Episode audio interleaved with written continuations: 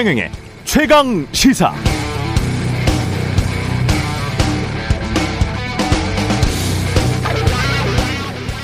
네, 우크라이나 국민들 입장에서 생각해 보면 정말 서러울 수밖에 없습니다. EU 회원국이 돼서 경제적으로 번영하고 싶다는 욕망은 당연한 것이고요. 또 북대서양 조약기구 나토에 가입해서 안전을 보장받고 싶다. 이것도 당연한 바람이었죠.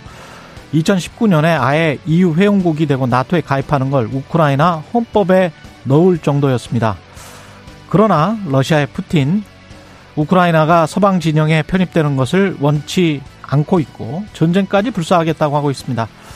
그렇게 되니까 EU도 나토 회원국들이든 서방의 주요 국가들이 러시아를 규탄하고는 있습니다만 속내는 매우 복잡합니다. 러시아에서 공급받는 천연가스도 아쉽고 전쟁하면 경제적인 타격은 러시아뿐만이 아니라 유럽도 입게 되고 미국은 인플레이션 등 국내 경제 문제로 골치가 아픕니다. 그럼 우크라이나가 꼭 지금 나토에 가입할 이유가 뭐지? 이런 분위기도 분명 서방 진영 국가들 사이에 있습니다. 그래서 우크라이나 대통령이 어제 기자회견을 열고 호소를 하더군요. 독일에 가서. 최소한 우리가 나토에 가입할 수 있는지, 가입한다면 언제 가입할 수 있는지 시간표라도 주라는 것이죠. 그러나 우크라이나의 짝사랑은 이번에도 짝사랑으로 끝날지도 모르겠습니다. 게다가 전쟁이라는 아픈 상처만 남긴 채 끝난다면 정말 우크라이나 국민들로서는 비통하고 억울한 노릇입니다. 그러나 국제 관계는 정말 냉정합니다. 상대방이 그 정도까지는 원치 않는데 눈치 없이 한쪽 편에 노골적으로 서버리면 나라의 재앙이 될 수 있는 것이죠. 우리 한국이 처한 상황도 비슷합니다.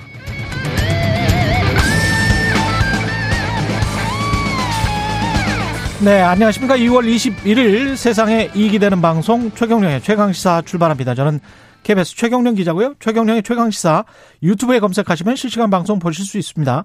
문자 참여는 짧은 문자 50원, 긴 문자 100원이 드는 샵9730 또는 유튜브에 의견 보내주시기 바랍니다. 새해부터 새로운 기능이 추가된 무료 콩 어플도 많은 이용 부탁드리고요. 오늘 1부에서는 코로나19 방역 상황 한림대학교 이재갑 교수와 짚어보고요.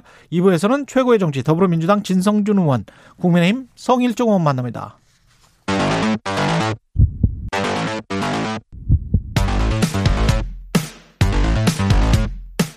오늘 아침 가장 뜨거운 뉴스 뉴스 언박싱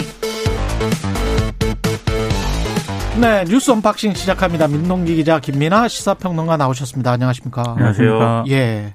어제가 일요일이었는데 안철수 후보가 이번에도 또 기자회견을 가졌습니다. 예, 지난번에도 일요일이었죠. 일요일이었습니다. 예. 그 윤석열 후보에게 야권 후보 단일화를 제안한 지 일주일 만에 다시 기자회견을 가졌는데요. 음. 자신의 길을 가겠다라고 얘기를 했습니다. 그러니까 단일화 제안을 철회하겠다는 뜻을 밝힌 건데 단일화가 성사되지 못한 책임은 제1야당인 국민의힘과 윤 후보에게 있다는 점을 분명하게 말씀드린다라고 얘기를 했고요. 안, 안철수 후보가 직접 후보 단일화를 제안을 했잖아요. 예. 안철수 후보 얘기는 아, 그러면 당연히 이제 후보가 직접을 대답하는 게 정치 상례인데 음. 윤석열 후보의 책임 있는 답변은 오지 않았다. 어제 이렇게 얘기를 했습니다. 예. 오늘 언론들 보도를 보니까 어, 왜 이제 안철수 후보가 이 단일화 제안을 철회했는가? 첫 번째는 국민의힘 쪽에서 시간 끌기 그리고 백기 투항 압박 이런 게 한 요인이 됐다라고 분석을 하고 있고요. 예. 두 번째는 모욕적 언사 등 이런 것들이 복합적으로 작용한 것이다. 왜냐하면 그동안 뭐 일주일 동안 뭐 안철수 후보가 뭐 자진 사퇴할 거라는 얘기도 계속 나왔었고 그리고 흘린 거죠 어떻게 그렇죠. 보면. 예. 경기도지사설을 뭐 제안을 했다. 뭐 이런 여러 가지 얘기들이 나온 적이 있거든요. 예. 이런 부분들이 아마 복합적으로 작용한 것 같다라는 분석을 하고 있고 어. 특히 이준석 국민의힘 대표가 어제 그 단일화 협상 제안 철회를 하기 전에 KBS 1호 진단과 인터뷰를 가졌거든요. 예. 거기서 대담을 했는데 안철수 후보가 고인의 뜻을 존중해 완주하겠다 이런 의사를 밝힌 것에 대해서 어, 이준석 대표가 이렇게 얘기를 합니다. 고인이 갑자기 불시에 돌아가셨는데 유지를 어디서 확인을 하느냐? 국민의당 유세차 버스 운전하는 분들은 돌아가기 전에 뭐 유서를 들어가기 전에. 예, 들어가기 전에 유서를 써놓고 가시나 이렇게 얘기를 했거든요. 그러니까 이 발언에 대해서 국민의당이 이 발언은 금도를 좀 넘어선 것 같다라고 상당히 격앙이 됐는데 그 이후에 이제 단일화 철회 제안 기자회견에 있었던 것으로 보입니다. 저도 일요진 날이 영상을 봤는데요.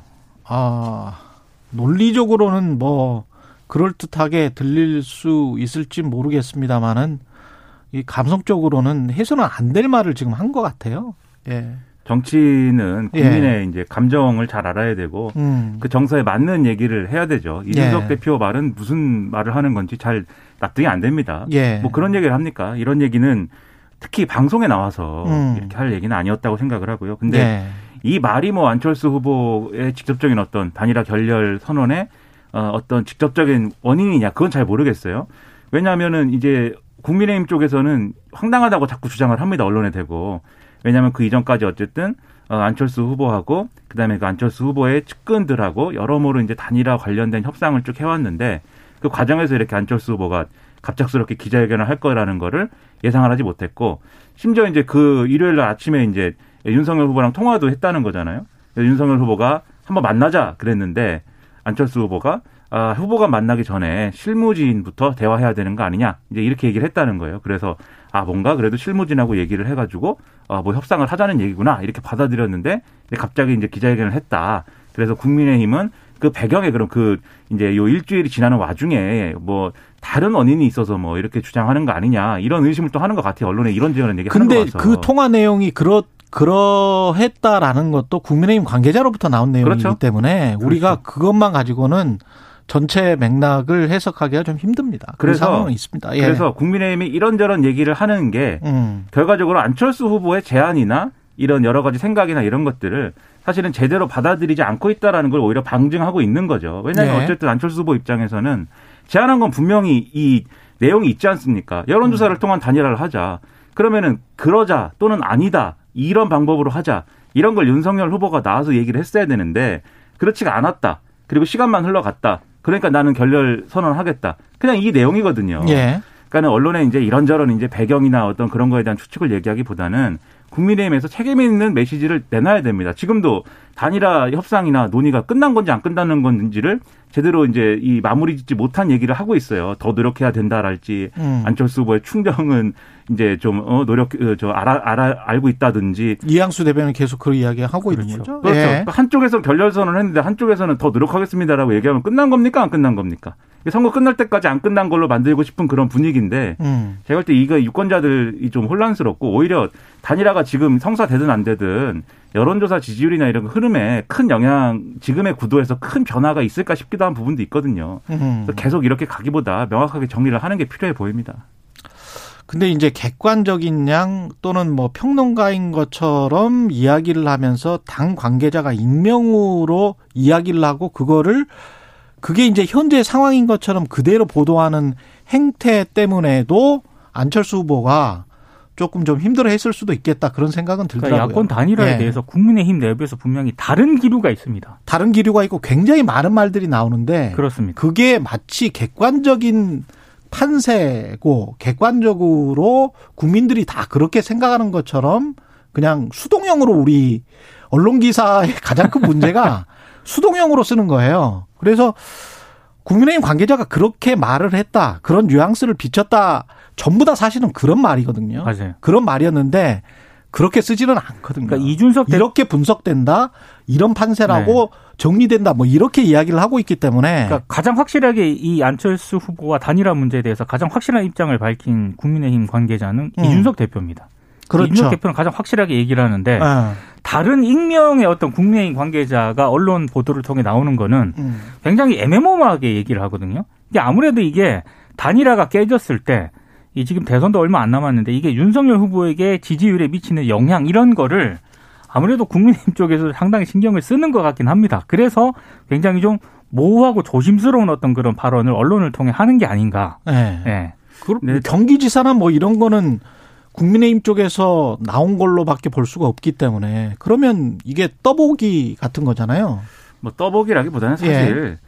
안철수 후보도 정치를 뭐 한두 해 한 게 아니고 음. 10년을 한 거고 단일화 제안도 뭐 처음 하는 것도 아니지 않습니까? 음. 여러 번 했고 국민의힘도 뭐 이거 선거 한두 번 치러보는 거 아닌데 대략적인 어떤 여러 가지 구도나 이런 것들은 서로 간에 이제 뭐 계산이 많이 크게 틀리진 않을 거예요. 안철수 후보가 완주를 한다고 해도 그게 윤석열 후보한테 아, 꼭 불리한 거냐. 음. 국민의힘에서 그 계산 다를 수 있을 것 같고. 그렇죠. 그래서 어. 결과적으로 남는 거는 단일화가 되면 좋은 거고 안 되더라도 안 되더라도 이길 수 있다. 음. 그렇죠. 그리고 예. 책임론만 벗어나면 되는 거거든요. 그렇죠. 그래서 경기지사 국민의힘 입장에서 네, 경기지사 예. 설이랄지 공동정부 설이랄지 이런 게 국민의힘 쪽에서 계속 나왔는데 예. 그게 첫째로 현실성이 있는 것인지 둘째로 안철수 후보가 수용할 수 있는 아닌지 따져보면은 그렇지 않거든요. 예를 들면 책임 총리를 시켜주겠다. 음. 근데 총리라는 거는 국회에서 이 동의안을 가결을 해야 되잖아요. 임명 네. 동의안을. 근데 국회 상황이 예, 윤석열 후보가 대통령이 된다고 하더라도 어. 총리를 원하는 대로 임명할 수 있을지는 장담할 수 없는 거지 않습니까? 안철수 후보를 이제 지명한다고 해도 그런 것을 이제 수용해서 그런 그걸 수용해서 이제 단일화 일을 받을 수도 없는 것이고 경기지사는 저 대통령 나간 사람한테 경기지사 해보시라고 얘기하는 것도 격이 안 맞는다고 안철수 후보는 생각할 것이고 음. 근데 그걸 뻔히 알면서 언론에 얘기하는 이유는 뭐겠습니까? 우린 이렇게 노력했다는 거죠. 이제 그런 해석이 가능하다. 음. 그래서 결과적으로는 서로 간의 계산의 문제이지 이게 어, 단일화의 책임론을 벗기 위한 어떤 차원이 훨씬 더 커 보인다라는 생각입니다, 전. 둘 다. 뭐 안철수 후보로서는 이번에 완주를 해가지고 예. 완주를 해서 어, 새로운 어떤 제3세력에 해당하는 어떤 정치 세력을 한번 키워보겠다 다시 한번 예. 이런 행보라고 한다면은 이게 어떤 계산이든지 간에 저는 거기에 명분이 있다고 보는데 예. 나머지 문제에 대해서 이번 선거에 한해서는 예. 각자가 계산이 뭐 각자의 계산이 일치하는 부분과 다른 부분이 뭐 이런 사태로 이어지고 있는 거겠죠. 안철수 아. 후보 입장에서도 야권 단일화가 깨졌을 때 예. 책임론이 분명히 불거질 수 있기 때문에 어제 기자회견 자세히 보면은요. 음. 가장 큰 책임은 제1야당인 국민의힘과 윤석열 후보에게 있다라는 점을 굉장히 강조하거든요. 그렇죠. 책임은 예. 당신들에게 있다. 네, 그러니까 나는 본, 일주일 동안 기다렸다. 그렇습니다. 본인은 기다렸고 예. 그런데 국민의힘 쪽에서 계속 마타도를 했다. 정치 정치 상내에는 윤 후보가 직접 대답하는 것이다. 그래서 그런 부분을 강조를 한 것으로 봤을 때는 예. 책임론에 대한 어떤 부담감이 상당히 있는 것 같습니다. 양쪽 혹시 그래서 만약에 윤석열 후보가 이재명 후보한테 진다라고 음. 했을 때 안철수 후보가 완주를 했다고 하면 음. 얼마나 비난 여론이 크겠어요. 다, 당신이 보수적인 지지자들 그렇죠. 입장에서는 그렇죠. 당신이 예. 양보를 안 해줘가지고 이 정권 교체 실패하지 않았느냐. 그렇죠. 거기에 대해서 안철수 후보는 어제 기자회견으로 할 말이 생긴 거죠. 제안했는데 아. 안 받아들이지 않느냐. 음. 그런 차원이 컸던 거 아니냐. 왜냐하면 기자회견을 제가 실시간으로 보는데 음. 롤러코스터 타는 것 같아서 왜냐하면 기자회견 하기 전에 이 예고가 안 됐거든요. 내용이 내용과 예. 일정이. 예. 그래서 이게 사퇴를 하겠다는 기자회견인지 아니면 완주를 끝까지 하겠다는 기자회견인지 상당히 궁금했는데 아. 서설이 굉장히 길었습니다. 지금까지 단일화 제안한 어떤 과정이랄지 윤석열 후보가 답을 안 한 거에 대한 어떤 원망이랄지 이런 게 굉장히 길어서 어떤 부분을 들으면 아 곧 그러면 어 나는 레이스를 그만둔다라는 얘기로 이어질 것 같기도 하고 또 어떤 부분 들으면 완주한다는 얘기일 것 같기도 하고 좀 헷갈렸는데 뒤에 가니까 이제 확실하게 이제 완주한다는 얘기로 돼서 좀 다행이긴 했습니다만 어쨌든 뭐 기자들은 많이 고생을 했겠죠 일요일 날. 예. 알겠습니다. 이재명 후보 관련해서는 별다른 소식 없나요? 유세전입니까? 이재명, 윤석열, 심상정 주말 유세전? 네. 예. 이재명 후보는 몇 가지 이제 포인트가 있는데 음. 본인은 프로고 윤석열 후보는 아마추어다 이런 좀 프레임을 좀 강조를 했습니다. 음. 특히 이제 아마추어가 국가 경영을 맡으면 나라가 망한다. 국정은 연습하는 자리가 아니다. 예. 국정은 실력이 있어야 한다. 이런 점을 강조를 했고요. 아무래도 그런 부분에 있어서는 본인이 윤석열 후보보다 우위에 있다 이런 점을 강조한 것으로 보이고 다만 문재인 정부 방역 정책 있지 않습니까? 예. 여기에 대해서는 상당히 좀 비판을 했는데요. 3월 10일이 되면 불필요한 과잉 방역을 중단을 하고 부스터샷을 맞은 분들에 대해서는 밤 12시까지 자유롭게 영업하게 하겠다. 음. 사실상의 정부의 방역 대책에 반기를 드는 그런 모양새고요. 아, 특히 이제 주말 동안에 이재명 후보가 언론의 주목을 많이 받았던 것은 어, 퍼포먼스가 좀 있었습니다. 일단 그 격파 이런 시범도 선보였고 어, 수원 유세에서는 태권도복을 입고 이제 송판 격파 퍼포먼스를 선보였거든요. 아마 이런 부분들에 대해서는 좀 어, 윤석열 후보가 어퍼컷 세리머니를 하잖아요. 예. 그게 이제 언론에 많이 주목을 받으니까 이재명 후보는 격파 세리머니로 좀 대응을 한 게 아니냐 이런 언론들의 분석이 나오고 있습니다. 점점 이제 유세가 좀 프로레슬링이랑 비슷해지는 것 같아요. 어떤 제목을 이렇게 달았더라고요. 점점 예능화되어 간다 예. 유세가. 네. 어. 뭐 재미 재미있는 어. 부분이죠. 근데 이제 유권자들이 볼 때는 좀 더 이제 재밌을 만한 부분이 윤석열 후보가 엇벚컷하고 이렇게 했을 때 예. 민주당의 뭐 진성준 의원이라든가 그게 그런 어 제스처가 상당히 문제가 있다라고 비판을 많이 했거든요. 예. 근데 그런 얘기가 나오고 나서 이제 이재명 후보가 발차기를 하고 이제 태권도 도복까지 입고 나와서 네, 정권 지르기를 하고 예. 이런 거를 볼 때 역시 이제 화제가 되는 게 중요하다. 그런 아. 게 사진이 많이 나오고 기사가 예. 많이 나오고 그런 걸 노린 게 아닐까 하는데 저는 액션이나 제스처는 어쨌든 퍼포먼스니까 이제 뭐 재밌는 장면이다라고 보면 될 것 같은데 이 두 후보의 어떤 발언 수위나 이런 게 서로를 향해서 계속 이제 계속 높아지고 있어서 음. 그게 우려가 되더라고요. 그래서 윤석열 후보는 계속 뭐 이런 뭐 586 군벌 얘기도 하고 무슨 뭐 여러 가지 이제 주장을 했지만 좌파 혁명을 공유하는 사람들의 비즈니스 공동체 네, 네. 그런 얘기를 네. 하고 있는데 이런 얘기 할 때 이재명 후보는 뭐 그런 얘기들을 오히려 국민들이 국민들을 분열시키고 예. 이게 좋지 않은 그런 접근이다라고 하면서 사실은 미래와 민생에 대해서 나는 얘기하겠다 이런 메시지가 훨씬 좋을 것 같은데 예. 윤석열 후보한테 뭐 뭐 바보라고도 했고 네. 사실상 네. 뭐 이런 좀 어 주로 뭐 검찰 공화국 그다음에 어떤 뭐 정치 보복 뭐 이런 걸로 많이 접근을 하거든요. 유세에서 음. 나오는 여러 가지 발언 중에. 예. 물론 발언을 굉장히 여러 가지를 하는 것 중에 보도가 되는 게 그런 것입니다만. 그렇죠. 어쨌든 그런 차원에서 좀 메시지를 좀더 어. 이렇게 좀 생산적인 방향으로 갖고 갈 필요가 있지 않느냐 이런 생각이 좀 듭니다. 심상정 후보는 무슨 이야기 했었어요? 그러니까 심상정 후보는 호남과 울산 유세에서는 예. 굉장히 노동에 집중을 했잖아요. 예. 근데 이제 주말에는 이제 서울 강남 쪽에 유세를 많이 했는데 음.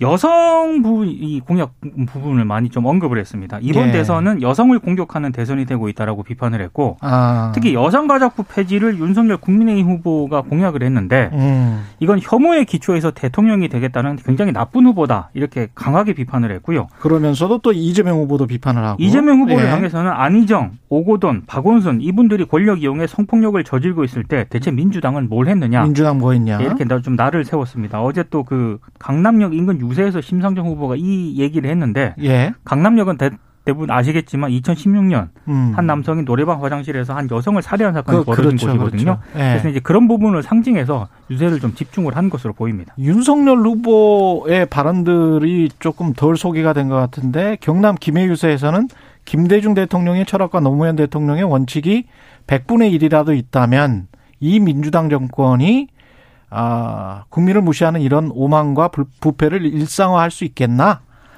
그러니까 이 발언을 아. 두고도 언론들의 해석이 좀 있더라고요. 그러네요. 그러니까 지금 문재인 대통령이 지지율이 좀 높게 나오잖아요. 그렇죠. 근데 문재인 대통령을 지지를 하지만 어. 민주당하고 이재명 후보를 지지하지 않는 층들이 분명히 있습니다. 그래서 이 층들을 겨냥한 어떤 아. 어떤 갈라치기 전략 아니냐 이런 또 해석이 있습니다. 예. 네. 그런 이제 그런 이제 합리적인 어떤 이 차원의 어떤 이른바 이제 진보가 있다. 이제 윤석열 후보는 이렇게 전제하는 것이고, 음. 그 다음에 비합리적인 어떤 진보의 핵심이 문재인 정권의 어떤 그 핵심들이다. 이렇게 규정을 하는 거예요. 예. 그래서 그 합리적인 진보까지 포함해가지고 내가 압도적인 정권 교체를 하겠다. 이 주장 계속 해왔는데, 예. 그런데 이제 이런 메시지라고 하면은 이런 메시지에 집중하겠다고 하면은 그 전에 메시지, 예를 들면 뭐 파시스트다, 무슨 뭐 공산주의자다. 이렇게 얘기하는 건 제가 볼 땐 자제해야 되는 게 그러한 전체주의자다라는 규정을 지금 이 앞서 말씀드린 비합리적인 어떤 진보를 겨냥해서 하는 어떤 그런 메시지라고 본인은 주장하고 있지만 예. 결과적으로는 그게 그냥 색깔론이거든요. 음. 그래서 그런 색깔론으로 빠지는 그런 메시지가 아니고 합리적인 어떤 지지층을 공략을 하려면 음. 합리적인 메시지로 접근을 해야 되는데 오히려 윤석열 후보의 지금 과잉된 어떤 메시지들 철진한 좌파 혁명을 공유하는 사람들이 비즈니스 공동체 다. 예. 철진한 좌파 혁명 이론이 뭡니까? 저 예. 제가 한 이론 합니다. 그래도 네, 근데 철진한 좌파 아. 혁명 이론 공유했는지 잘 모르겠고 예. 그래서 이런 발언은 좀 자제했으면 좋겠고요. 예. 그리고 어 이런 이제 어이 노무현 전 대통령, 김대중 전 대통령을 어. 계속 그분들은 이제 훌륭한 어떤 이 지도자였고 지금의 민주당 그렇지 않다 이렇게 좀 나누고 있는데 사실 김대중 정권, 노무현 정권에서 그때는 또 엄청나게 그렇게 네. 이야기했죠. 그렇죠. 어떻게 네. 했습니까 그때? 그러니까 그런 역사를 공유하고 이어 갖고 오는 정당 좌파 빨갱이 더한 이야기도 더 많이 했죠. 그렇습니다. 네. 그때 분명히 그렇게 얘기했던 거에 대해서는 그러면 어떻게 생각하는지도 궁금하고 음. 여러모로 의문이 많은 그런 이제 유세 방식입니다. 지금 뭐 그 어떤 룰이 있어서 뭐 이렇게 복싱을 하면 권투 그로브를 끼고 하면서 상대방의 눈은 찌르지 마. 뭐, 뭐 이런 거 있잖아요. 예? 그 엘보우로 예? 네. 가격하지 마. 뭐 이런 거 팔꿈치 가격 안 돼. 뭐 이런 게 있지 않습니까? 네. 근데 막 눈 찌르고 막 코 파고 뭐 이러는 것 같아요 지금. 제가 볼 때는 그 수준도 아니고 막 장풍 쏩니다 지금. 막 장풍 쏘고 막 용건 선풍각 나오고 난리가 예, 났습니다. 지금. 이재명 후보, 윤석열 후보도 이 오늘부터 사실은 법정 토론이기 때문에 이제 좀 자제 자제했으면 좋겠어요. 보는 사람들도 피곤해요. 근데 오늘 네. 그렇죠. 오늘 저녁에 있을 네. 이 TV 토론 있지 않습니까? 음. 상당히 뜨거울 것 같습니다. 오늘 오늘은 또 경제 토론이고 그 다음에는 이제 정치 사회 이렇게 세번 네. 토론인데 예 추경 관련해서는 여당이 단독 처리를 했죠. 지난 19일 새벽에 예. 예결위에서 단독 처리를 했고요. 어, 오늘 그 본회의에서 이 수정된 추경안 처리를 민주당은 마무리 짓겠다 이런 계획인데 예결위 전체 회의에서 추경안을 통과시킨 내용은요.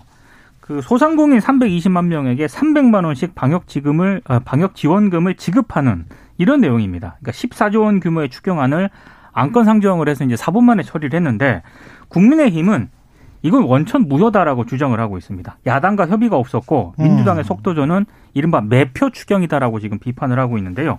일단 민주당은 국회법에 따랐다. 국회법에 이 50조를 보면은요. 위원장에 속하지 않은 교섭단체 간사가 그러니까 위원장이 의사진행 거부할 경우에는 직무를 대리할 수 있다 이렇게 규정이 되어 있거든요. 그러니까 이거에 따른 것이기 때문에 별 문제가 없다라는 그런 내용인데 오늘 뭐 일단 여야가 만나서 한 번 더 최대한 협상을 하겠다라는 입장입니다만 민주당은 진전이 없으면은 본회의에서 처리하겠다 이런 입장입니다. 음. 그러니까 이게 국민의힘의 주장은 지금 1인당 뭐 300만 원씩 방역 지원금 지급하는 걸로는 부족하다. 1000만 원씩 돼야 된다. 그렇게 찔끔찔끔 이렇게 돈 주겠다는 거는 일종의 매표성 뭐 그런 추경밖에 안 된다. 이렇게 주장을 하고 있는 거죠. 예. 그 앞서 말씀하신 절차적인 어떤 문제 제기에 그 내용적인 문제 제기 같이 이제 들어있는 건데 근데 그게 그럼 실천적으로는 그냥 추경 처리를 안 하고 이 정부하고 지금 여당하고 충돌하는 국면만 이제 좀 어, 방치하는 상황이 될 수 있기 때문에 그게 이제 책임지는 자세냐 이런 거에 대한 의문은 있어요. 음. 예를 들면 지금 추경 처리하더라도 차기 정권에서 그러면은 추가로 또 하는 방식을 합의하는 걸로 지금 일단 추경 처리하는 방안도 있는데 근데 이게 이 부분에 있어서 당, 당이 하는 말이랑 후보가 하는 얘기가 조금 다른 부분은 음. 오늘 본회의를 좀 지켜봐야 될 필요가 있는 게 윤석열 후보가 유세를 하면서는 어쨌든 그렇지만 자영업자들이 좀 이렇게 지원금을 받아야 될 필요가 있기 때문에 지금 힘들기 때문에 그렇죠. 네, 추경 예. 처리는 좀 어, 전향적으로 판단할 수 있다고 얘기를 한 부분이 있어서 제가 볼 때 이 부분에 대해서 어쨌든 여야가 협력적으로 처리를 하면 그거 자체가 이제 이 두 후보 모두에게 도움이 되는 그런 상황이 되지 않을까 좀 생각합니다. 예. 이번 대선이 또 특징이 녹취록 대선이잖아요. 지난 주말에도 이제 녹취록이 뭐가 나왔어요. 예. 그러니까 우상호 민주당 선거대책위원회 총괄선대본부장이 기자회견을 열었거든요. 김만배 씨와 정영학 회계사 대화 녹취록을 공개를 했는데 여기 보면은 윤석열 영장 들어오면 윤석열은 죽어 이렇게 김만배 씨가 얘기를 하고요. 예. 그래서 정영학 씨가 죽죠. 원래 죄가 많은 사람이긴 해. 윤석열은 이렇게 답하는 내용이 있습니다. 정영학이 예. 그리고 예. 김만배 씨가 윤석열 후보는 되게 좋으신 분이다. 나한테도 꼭 잡으면서 내가 우리 김 부장 잘 아는데 위험하지 않게 해. 이렇게 말하는 것으로 되어 있거든요. 그러니까 이 녹취록을 근거로 아. 민주당은 윤석열 후보가 김만배 씨를 도와준 것이 드러나지 않게 하라는 취지로 말한 것이다. 윤석열 후보야말로 대장동 비리에 뒷배를 봐준 일종의 좀 흑기사다 이렇게 주장을 했습니다. 그건 잘 모르겠는데 상가집에서 그냥 한 번 본 사이다 이거는 아닌 것 같은데 그러니까, 이 말에 따르면 그러니까 이제 이 말이 과장되지 않았다면 그러니까 과장됐다라고 예. 하는 게 국민의힘 쪽의 주장이고요. 예. 어 그리고 지금 관련해서 주말 동안에 또 하나 보도가 하나 있었거든요. 음. 천화동의 1호 소유 실소유주인 그분이 있지 않습니까? 예. 그분이 이재명 후보가 아니라 현직 대법관이라는 정황이 담긴 언론 보도. 한국일보 보도. 한국일보가 네. 보도를 했는데 이 부분과 관련해서도 민주당이 상당히 좀 강하게 좀 공세를 이어가는 그런 모양새고요. 여기에 대해서 국민의힘 쪽의 해명은 이렇습니다. 음. 윤석열 후보에 대한 허위 발언 부분만 발표해서 공개를 했다. 예. 차라리 녹취록 전문을 강력히 공개할 것을 요청한다. 이런 입장을 밝혔습니다. 다 까보자. 그러니까 예. 국민의힘 입장은 김만배 씨가 허세를 부리고 있다 이거겠죠. 그렇죠. 정영학 씨를 대상으로 해서 음. 난 이렇게 센 사람이다.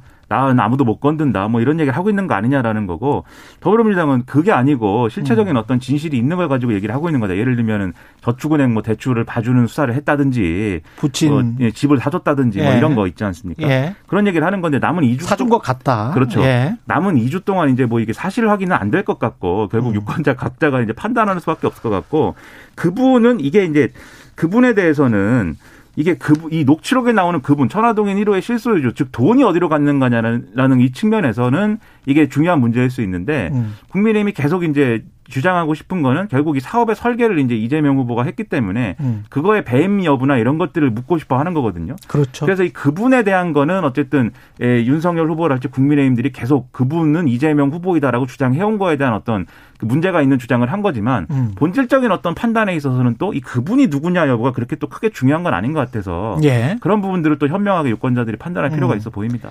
뉴스 언박싱 민동기 기자 김민아 시사평론가였습니다. 고맙습니다. 고맙습니다. 고맙습니다. KBS 1라디오 최경영의 최강 시사 듣고 계신 지금 시각 7시 45분입니다.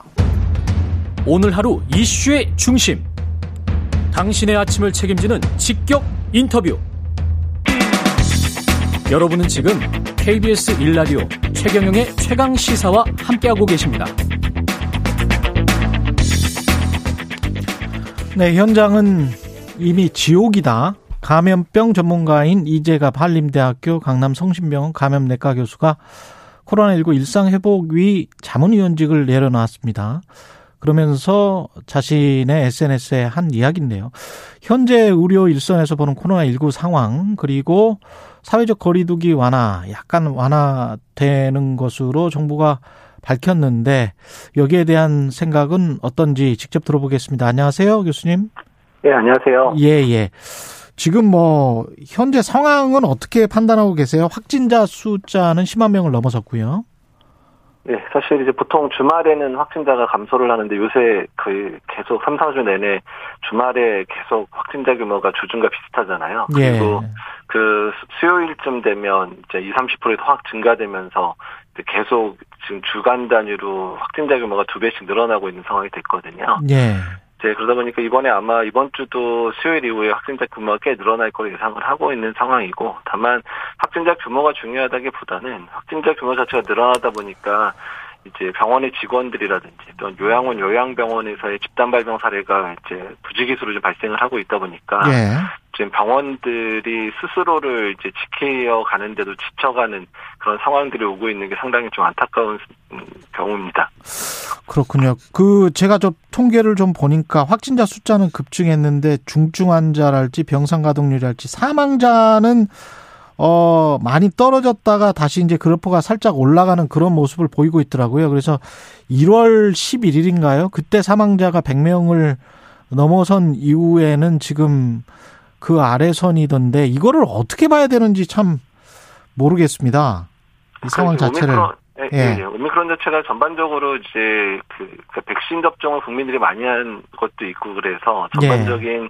이제 치명률이나 중증화율은 많이 떨어진 거는 맞는데요. 예. 다만 지금 이제 주로 중환자로 이제 가게 되는 분들이 요양원 요양병원에 집단 발병했었을 때 오시는 분들이 많거든요. 아, 예. 예. 그러다 보니까 이제 이런 분들은 이제 뭐 대부분 그런 분들도 잘 이겨내시긴 하시는데 예. 이런 분들이 중증 환자가 되기 시작하면 상황이 매우 빨리 악화가 되다 보니까 예. 그러니까 최근에 이제 지금 뭐 중증 환자가 430명, 뭐 400 뭐 이 정도밖에 안 되는데 사망자는 뭐 70명, 50명 이렇게 나오잖아요. 예. 중증 환자 비율과 비해서 사망자가 이제 상대적으로 높게 나오는 이유들은 그러니까 요양원 요양병원의 환자들이 상태가 급격히 나빠지면 사망하는 아. 분들이 늘어났기 때문입니다. 그렇군요. 이 상황에서 이제 정부는 어 지난 주말부터 사회적 거리두기를 약간 완화를 했어요. 밤 10시까지 1시간 연장. 네. 근데 뭐 정부의 판단은 뭐라고 생각을 하고 왜 뭐 비판할 수 있는 요소는 어떤 것들이 있을까요? 일단 정부의 답답함은 이해를 좀 하고 있거든요. 예. 왜냐하면 소상공인 자영업자들이 작년 이제 델타 때부터 시작된 거리두기 때문에 작년 12월 이후부터 계속 좀 두 달 넘게 지금 거리두기가 강화된 상황이라 영업에 상당히 어려움을 느끼고 있고 특히 이번에 추경 자체가 이제 그냥 기재부의 안대로만 지금 올라가 있는 상황이잖아요. 아직 통과도 안된 예. 상황인데 예. 금액도 적고 그래서 보상은 못하고 영업은 계속 못하게 막은 상황이 오래되다 보니까 자영업 아. 소상공인들의 불편, 그러니까 뭐 불편 정도가 아니라 이제 거의 이제, 생존의 문제로. 다가가니까 네. 예, 이제 그런 부분 때문에 어쩔 수 없이 완화라는 생각을 할 수밖에 없었던 것 같기는 하지만 음. 다만 유행 상황이 악화되고 있어서 이게 어떻게 악화될지가 아직 가늠이 안 되는 상황이거든요. 예. 때문에 더 악화되는 상황일 때 이제 여러 사회 필수 시설이나 이런 데도 상당히 영향을 끼치겠지만 너무 유행이 커져버리면 경제 심리도 이제 완전히 약화시킬 수도 그렇죠. 있는 상황이 돼버리게 되면 예. 영업을 하고 싶어도 제대로 영업을 못하는 상황이 벌어질 수도 있는 상황으로 지금 치닫고 있는 상황이어서 예. 그러니까 지금 완화책을 논의했다는 것 자체가 예. 상당히 이제 이런 그 앞으로의 상황을 더욱 더 악화시킬 수 있는 상황을 만든 것 자체가 답답하다고 생각을 했습니다.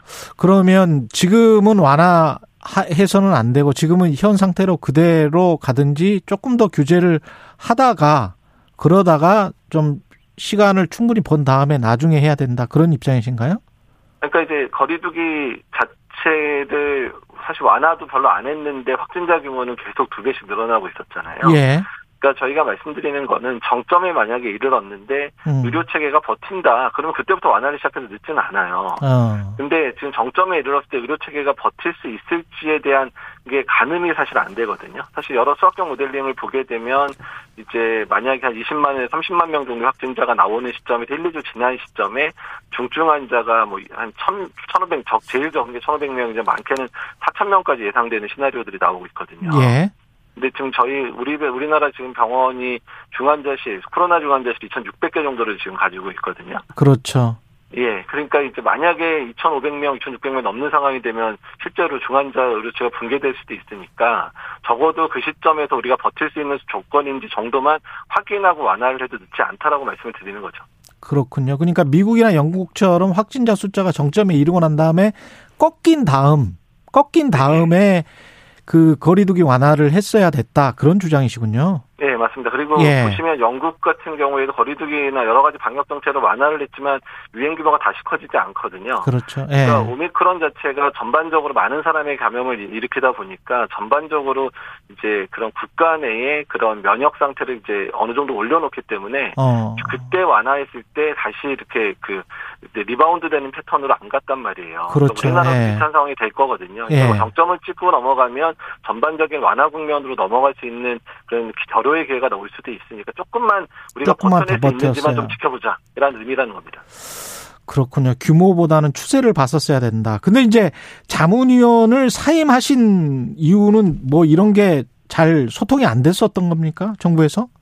어, 그러니까 그 사실 정부가 최근에 이제 그 오미크론 때문에 확진자 늘어나면서 정책을 많이 바꿀 수밖에 없었잖아요. 예. 근데 사실 그 정책 바꾸는 거 너무 바쁘기는 했었어요. 음. 바쁘다 보니. 근데 사실 그 정책 바꾸는 많은 내용들이 현장의 전문가들이라든지 아니면 거시적으로 보는 뭐 예방의학자들이라든지 이런 분들하고 노, 충분히 논의가 되면서 진행이 됐어야 되는데 특히 이럴 때 이런 논의를 하라고 일상회복지원위원회도 있고 방역의료원과도 있는데 막상 그런 패턴이 바뀌는 2, 3주 동안 거의 회의를 못 열었습니다. 너무 바빠서 그랬긴 하겠지만. 예. 그리고 그러고 나서 회의가 없다가 갑자기 회의가 잡히려고 그랬는데 이미 거리두기를 완화하겠다라는 얘기가 이미 정치권에서 나오기 시작을 했었거든요. 보도가 나오고 있었고. 예. 예. 그래서 그러니까 이거는 뭐 전문가들과 논의를 할 생각이 없는 거지. 왜 지금 이 상황에서 전문가들이 우려하는 바에 대해서 반영을 안 하는지에 대한 부분들을 네. 조금 더 강하게 얘기할 필요가 있다고 생각이 들었습니다. 알겠습니다. 그런 그런 의미에서 사임을 하셨고 마지막으로 어, 시간이 1분도 안 남았네요. 그 좀 가장 시급하게 그나마 해야 될 일은 뭐라고 보십니까? 그 이제 늘어나는 확진자들을 진료 체계 안으로 끌어들이는 게 되게 중요하고요. 일단은 다행히 의원급 병원급들이 진료의 폭을 많이 열긴 열었는데 네. 일단 일상적인 의료 체계 안에서 일반 관리군 환자들을 진료를 잘 해 주어야 일단 일반 관리군 안에서도 사망자가 줄 수, 나오지 않게 할 수 있거든요. 그래서 의료 체계 전반을 네. 빨리 바꿔서 이제 대규모 확진자가 나오는 시스템으로 바꾸는 게 현재로서는 제일 급한 문제라고 보고 있습니다. 알겠습니다. 이재갑 한림대학교 강남성심병원 감염내과 교수였습니다. 고맙습니다. 네, 감사합니다. 예, KBS 일라디오 최경영의 최강시사 1부는 여기까지입니다.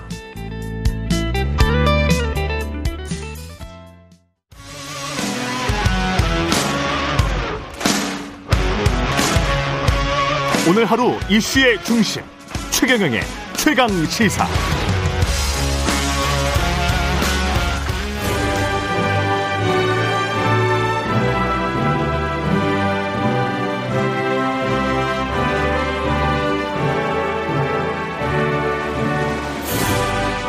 네, 전국의 가장 뜨거운 현안을 여야 의원 두 분과 이야기 나눠보는 최고의 정치 오늘도 여야 의원 두 분 나오셨습니다. 더불어민주당 진성준 의원님 나오셨습니다. 안녕하십니까? 네, 안녕하십니까? 예, 국민의힘 송일종 의원님 나오셨습니다. 안녕하십니까? 네, 안녕하십니까? 예, 최경영의 최강 시사 유튜브에 검색하시면 실시간 방송 보실 수 있습니다. 스마트폰 콩으로 보내시면 무료고요. 문자 참여는 짧은 문자 오시면 기문자 100원이 드는 샵 9730 무료인 콩 어플 또는 유튜브에 의견 보내주시기 바랍니다. 어제 또 일주일 만에 안철수 후보가 기재회견을 갖고 단일화는 결렬됐다. 그 책임은 국민의힘에 있다. 이렇게 이야기를 했습니다. 일단 단일화를 어, 물밑에서 협상을 해오신 것으로 알려진 성일정 의원님. 이게 좀 전반적인 상황이 우리가 모르고 있는 뭔가가 있습니까? 언론에 알려지지 않은 뭐 다른 게 있어요?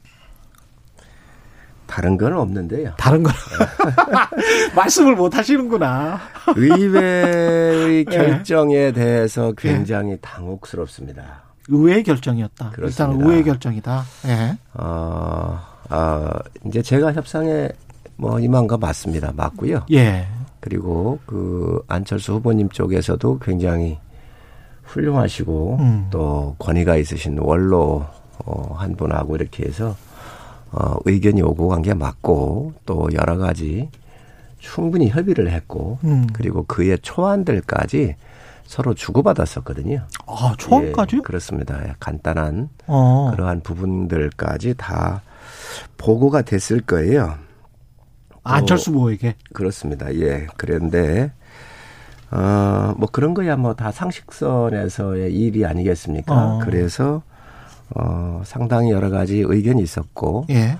또 상당히 많이 부분에 대해서 이해도 했었고요. 그리고 음. 이 라인이 저의 라인만 있는 게 아니라 여러 채널들이 있었던 거로 아는데 어, 공식적인 그, 라인은 그러면 성, 성원님이고요.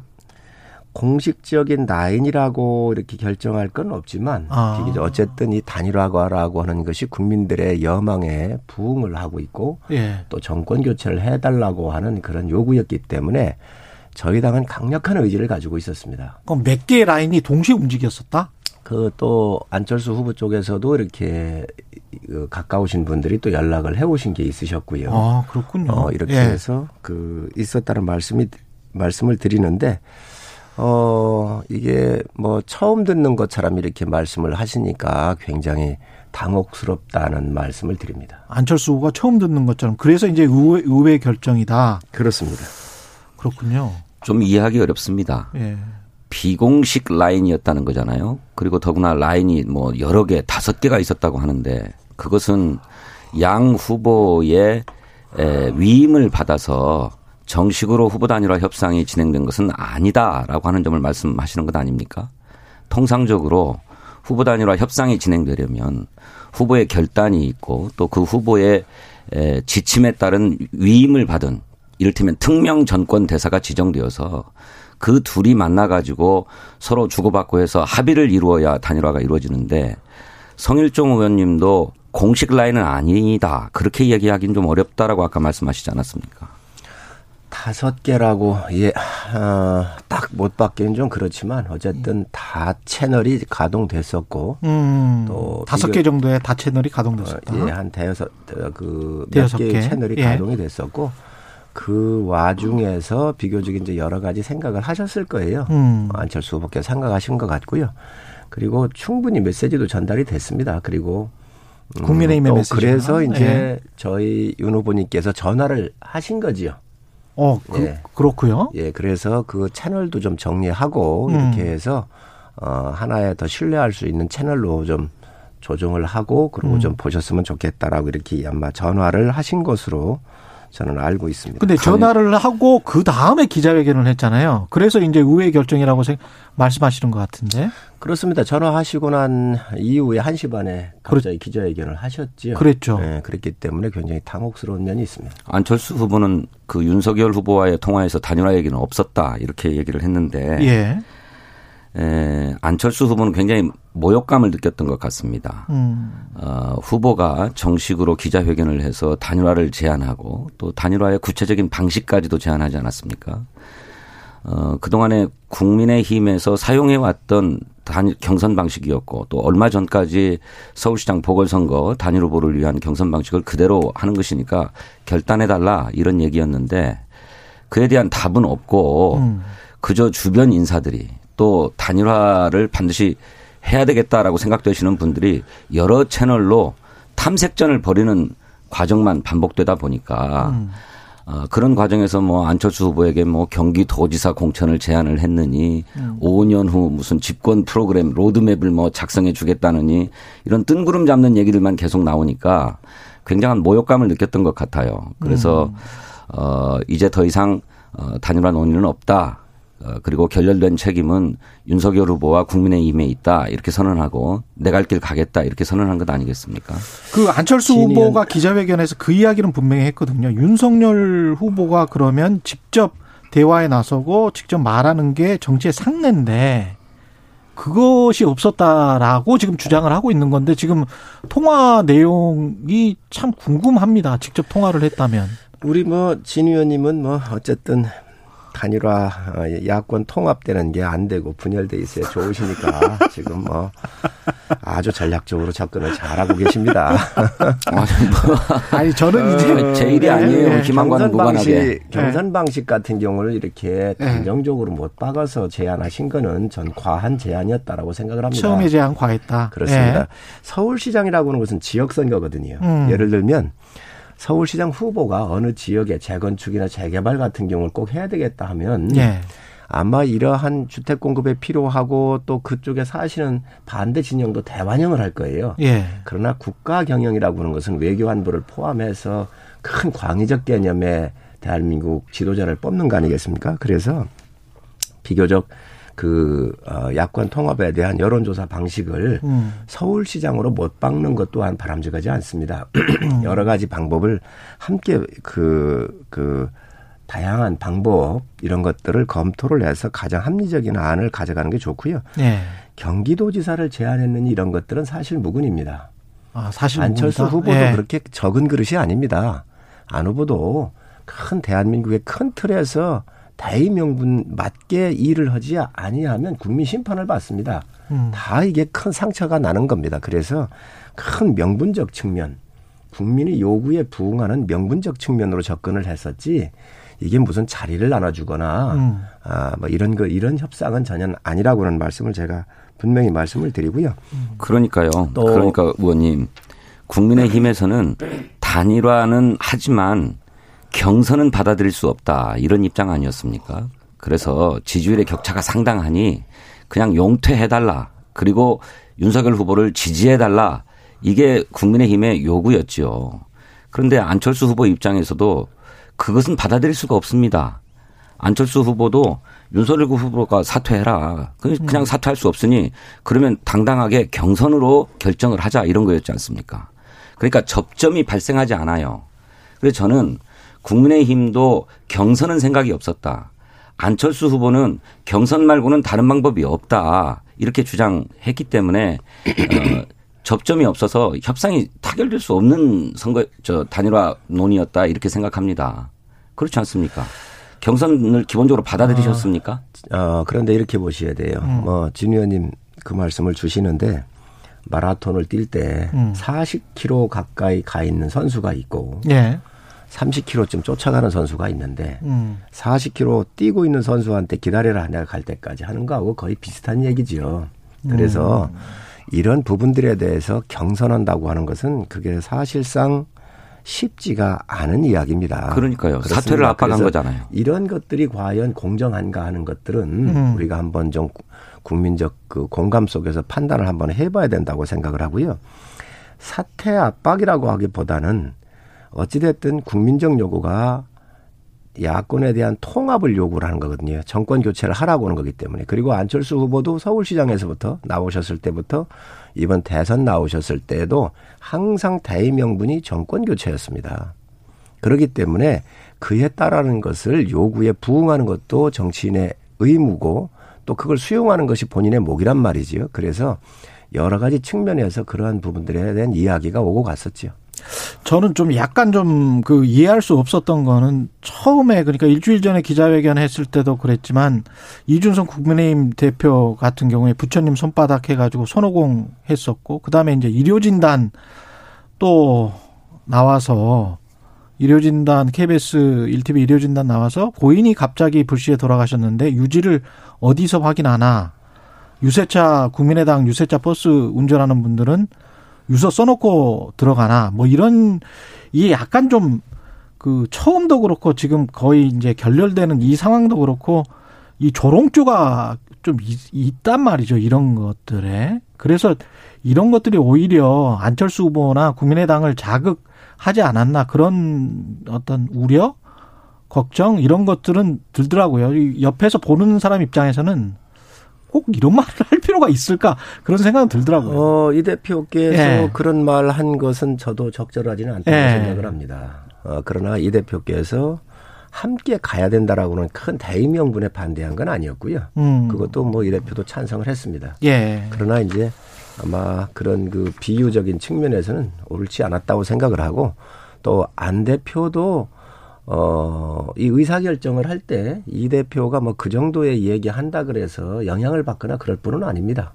제가 볼 때는 뭐 이 대표의 그런 발언 때문에 이런 것들이 깨지고 이런 건 아니었을 것이라고 생각을 하고 예. 상당히 고도로 계산된 정치적 판단에 의해서 이미 안 하려고 이렇게 결정을 하셨을 수도 있겠다라고는 제 개인적인 생각을 갖고 있습니다. 아니 그 발언뿐만 아니라 이준석 대표는 지속적으로 안철수 후보를 조롱해 왔죠. 그뿐이 아니지 않습니까? 진 의원님은 계속 이제 그래서 기스를 좀 하셔야 되니까. 그래서 아니 뭐 그런 것이 아니고 실제로 그렇지 않습니까? 국민의힘은 안철수 후보에 대해서 고사 작전을 펴왔습니다. 시간이 가면 갈수록 안철수 후보의 지지율이 빠질 거고 그러면 후보 단위의 동력도 필요 없다. 경선할 필요도 없고 스스로 무너질 거다라고 하는 판단하에 계속 그렇게 해왔습니다. 그래서 단일화는 할 것처럼 그 의지가 있는 것처럼 계속 말을 펴내면서 안철수 후보를 어, 무너뜨리려고 해왔던 거죠. 그래 이제 이제 결렬되었기 때문에 안철수 후보가 이제 자기 길을 갈 텐데 그러면 이제 안철수 후보가 중대한 과제를 안게 됩니다. 제3지대의 정당으로서의 파괴력을 보여줘야 하거든요.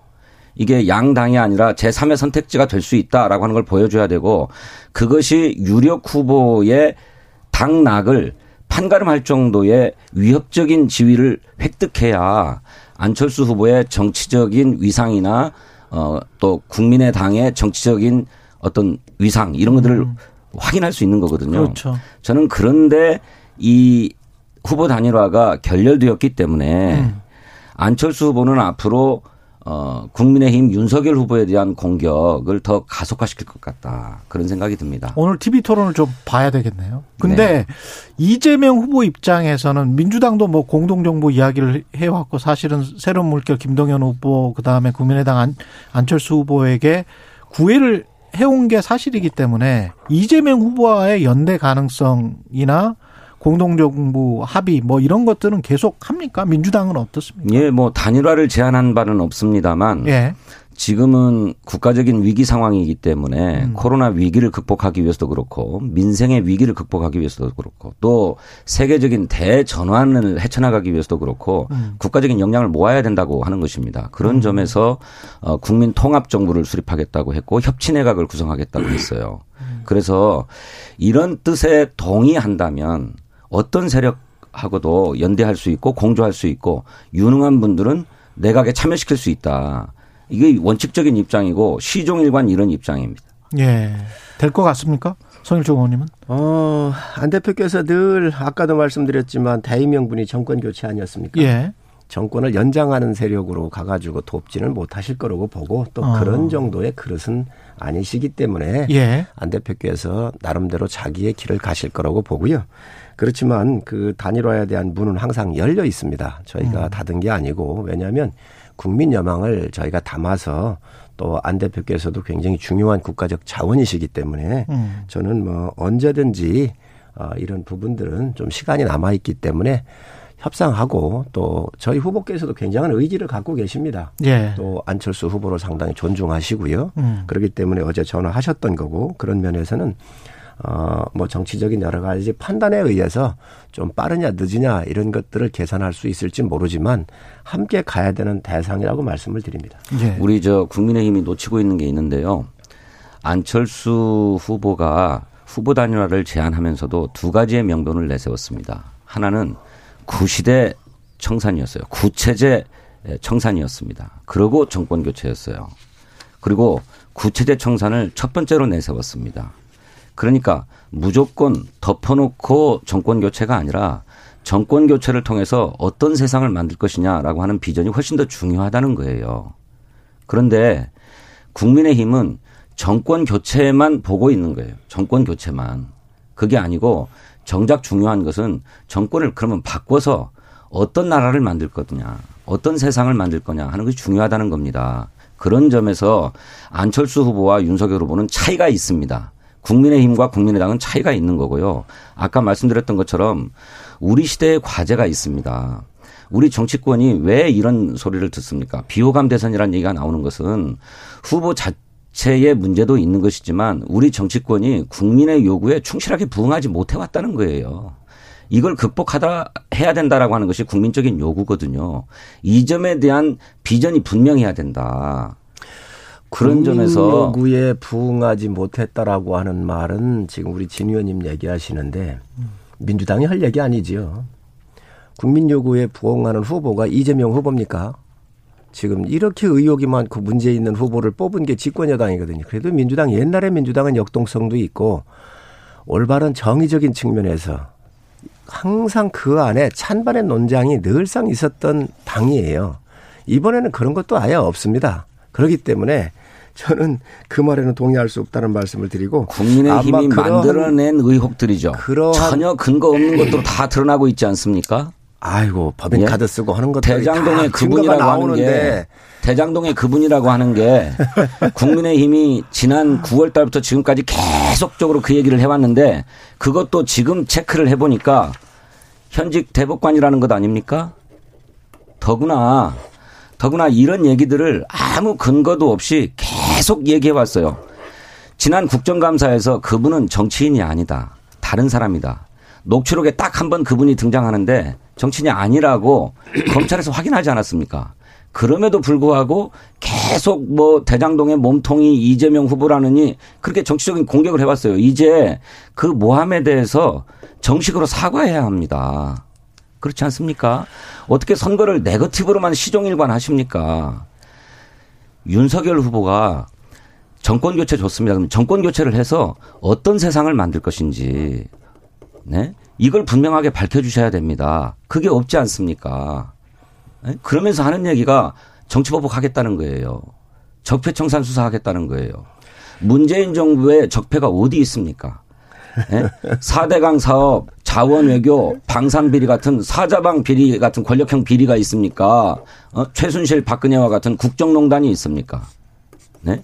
무엇 하나 제대로 얘기하지 않으면서 그냥 두루뭉술하게 우리 국민의 이 피로감이나 정치에 대한 불신을 조장하고 그것에 편승해 가지고 정권 교체 선거를 해보려고 하는 것 아닙니까? 말씀 다 하셨습니까? 네. 대장동 설계 결제 누가 했지요? 본인이 설계하고 결제한 아니, 겁니다. 성남시장이 이제, 결제 안 하면 누가 합니까? 그러니까 개발 사업에. 자 그런데 여기에 초과 이득에 대해서 확상도 50억 주라고 그, 결제했단 말씀입니까? 아니 좀 가만히 계시지요. 그래서 이거 이 초과 이득 환수 조항조차도 있었던 것 다 7시간 만에 빼버린 게 시장입니다. 그리고 여기에 조단위의 이득을 갖다가 시장이 뺐다고 하셨습니까? 자, 저 의원님 그거 아주 분명하게 아, 얘기하십시다. 잠깐만요. 잠깐만요. 성남 시장이 뺐습니까? 아니 그럼 성남시장이 그러면 결제 안 했, 그거를 결제했으니까 뺀 거나 똑같은 거지. 그럼 그게 아닙니까? 단정적으로 얘기하지 자, 마시고요. 실무자들이 그냥 했습니다. 머릿속에 있는 말씀만 가지고 얘기하지 마십시오. 그것이 바로 국민을 현혹하는 거예요. 이제 사과해야 될 때가 됐습니다. 사과는 이재명 후보가 사과할 일이고 민주당이 사과할 무슨 말씀이세요? 왜, 왜 국민의 이재명? 성남시장이 설계한 것은 대장동 개발 사업에서 발생하는 개발 이익을 최대한 공공이 환수해야 되겠다라고 하는 것을 설계한 것입니다. 그동안 곽상도 50억 주라고 설계한 게 아니고 박영수 100억 주라고 설계한 게 아니에요. 잠깐만요. 네? 아이 흥, 흥분하지 마시고 잠깐만요. 아니 흥분하게 흥분하지 않게 네. 생겼습니까? 아니 서인철 의원님 이 대장동과 관련해서 답변하시고 다음 주제로 넘어가시죠. 예. 예. 그래서 이거 예. 이 설계하고 결재권자가 이재명 지사입니다. 음. 여기 여러 명의 사람이 죽어나갔습니다. 왜 단군 일의 최대의 치적 사업이고 공익 환수 사업인데 상 받을 일이라면서 왜 이분들이 죽어나갑니까? 억울하니까 그렇죠. 왜 뭐가 억울하지요? 뭐가 억울하지요? 예?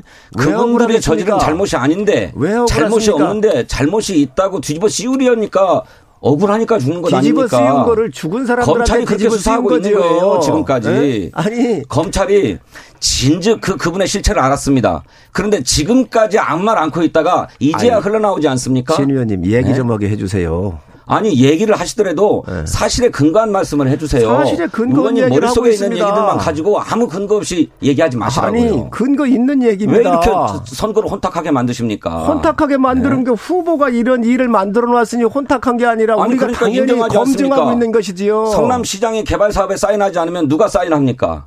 성남시장이 큰 틀에 사업 설계를 하지 않으면 누가 합니까? 그 네. 설계라는 것이 곽상도 50억 주라고 설계한 게 아니라는 겁니다. 네, 여기까지 개발 이익을 공공이 환수하도록 설계했다는 것이에요. 대장동은 국민들이 예, 국민들께서 예. 다 알고 있는 내용입니다. 예. 이걸 예. 그렇게 어? 그 아무 문제 없다라고 떠드는 것 자체가 시장으로서 음. 정말 이게 정당한 일 집행했다고 생각을 하십니까? 알겠습니다. 여기까지 하고요. 추경은 지금 여당이 단독 처리를 했는데 본회의는 아직 안 들어갔잖아요. 네. 예. 오늘 해야죠. 오늘 본회의.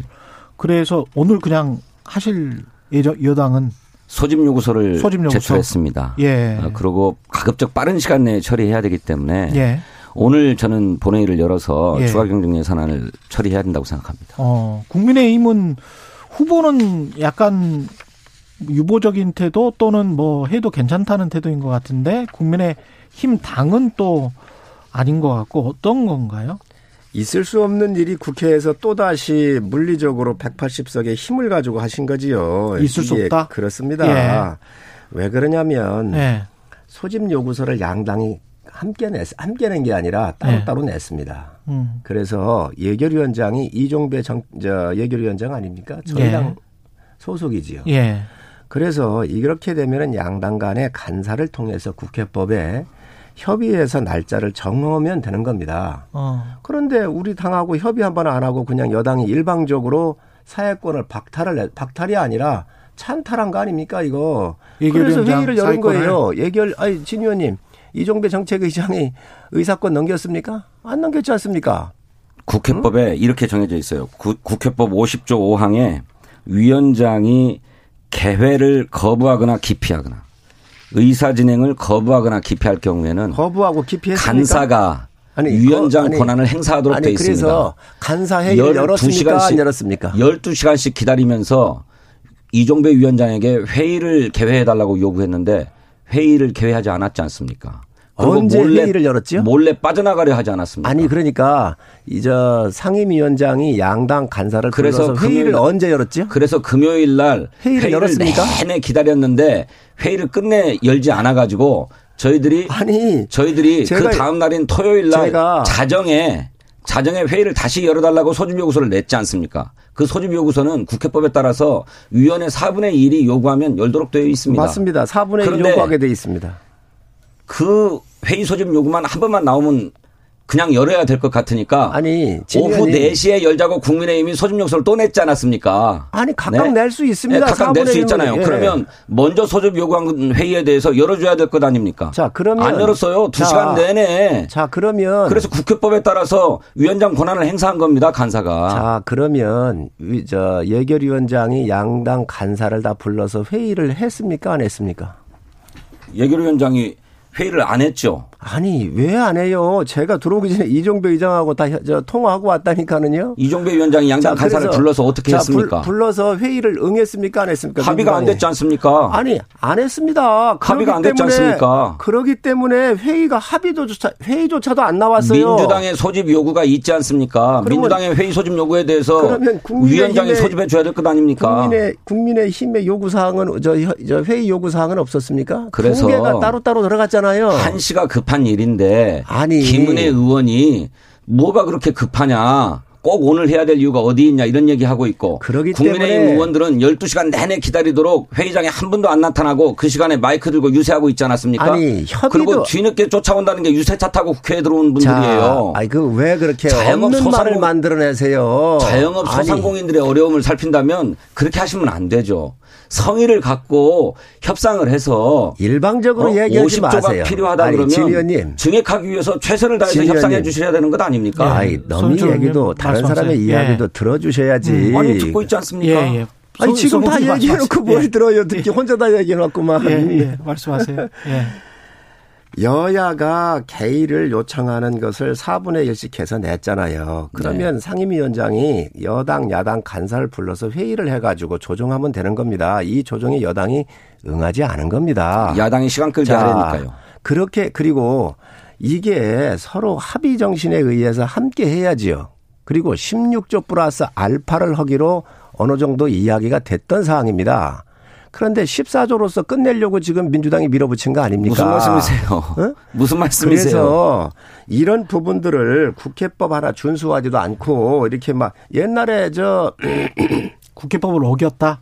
아 그러면요. 네. 국회법에 따라 산 겁니다. 그렇게 해서 국민의힘이 지금, 지금 이렇게 저 힘으로 이렇게 밀어붙여 가지고 이런 추경까지도 하는데 이거 간단합니다. 왜 그러냐? 여기에 빨리 선거 오기 전에 일부 돈이라도 집행을 해서 이 매표 행해하려고 하는 이러한 속뜻이 여기에 있는 것이지요. 국민 세금을 쓰는 것입니다. 하루 이틀 더 걸리더라도 여야가 증액할 건 증액하고 또 뺄 건 빼도록 이런 협의를 해야지 여당도 야당도 따로 소집 요구를 해놨는데 협의조차도 안 해놓고 나서 이것을 일방적으로 의사 저저 의사 그 저 사회권을 행사한다고 그런 것은 국회법에 있을 수 없는 일입니다. 그러면 이 상임위하고 예결위에서 그동안 협의했던 내용은 뭡니까? 무슨 협의를 진행했습니까? 16조 플러스 알파를 하자해서 어느 정도 얘기가 된 거예요. 그래 놓고 나서 지금 14조로 두드린 거 아닙니까? 아니, 50조에서 한 푼도 빠지면 안 한다고 했던 게 누군데요? 무슨 네? 소리를 하고 있습니까? 지금 이재명 후보가 35조 1인당 만 원씩 줘야 되고 자, 거기서 1원 한 푼이라도 자, 빠지면 합의 못 한다고 했던 게 국민의힘 아닙니까? 자, 이재명 후보가 35조를 얘기를 했어요. 그리고 시간 그런데 왜 안 지킵니까? 지금 왜 서두르냐고 하면서 자꾸 시간 끌게 했던 게 국민의힘 아닙니까? 예, 그리고 대통령 뽑아주면 50조 하겠다. 지금은 안 하겠다고 했던 게 국민의힘 입장이었어요. 그것이야말로 매표가 아니고 무엇입니까? 양당 간에 협의, 협의 를 해서 자영업 소상공인들의 그런 어려움들을 헤아리신다면은 왜 늦춥니까? 지금 당장이라도 합의하면 될 것 아닙니까? 16조 플러스 알파로 합의를 안 들어온 게 민주당입니다. 진 의원님. 16조 플러스 알파로 합의되어 예, 왔다면 예, 예, 왜 아직까지 안 들어온 게 성종 의 마지막으로 네? 말씀하십시오. 예. 민주당의 간사 회의조차도 안 들어오고 임의적으로 사회 사회 권한을 이종배 의장으로도 뺏어 가지고 두드린 게 민주당입니다. 12시간 내내 네? 회의에 안 들어온 게 국민의힘입니다. 회의를 안 들어가는 게 아니라 회의, 소집을 회의 를 들어가기 전에 위원장이에요. 회의를 그러면 양당 간의 협의를 그러면 국방위 같은 경우는 왜 우리가 요구하는 게 아니 합니까? 네? 화장실 간다고 그러면서 나가가지고 도망가려고 하고. 지금 그런 네? 얘기하시지 마세요. 제발 아니, 좀. 권한을 가지고 있으면 네. 국민을 위해서 권한을 써주셔야지. 알겠습니다. 네? 예. 여당의 어거지가 지금 하시, 대한민국 살림을 망치고 있습니다. 예, 예. 국민들 가슴이 터집니다. 판단하실 것 같고요. 예, 말씀 감사합니다. 최고의 정치 국민의힘 송일정 의원 더불어민주당 진성준 의원님이었습니다. 고맙습니다.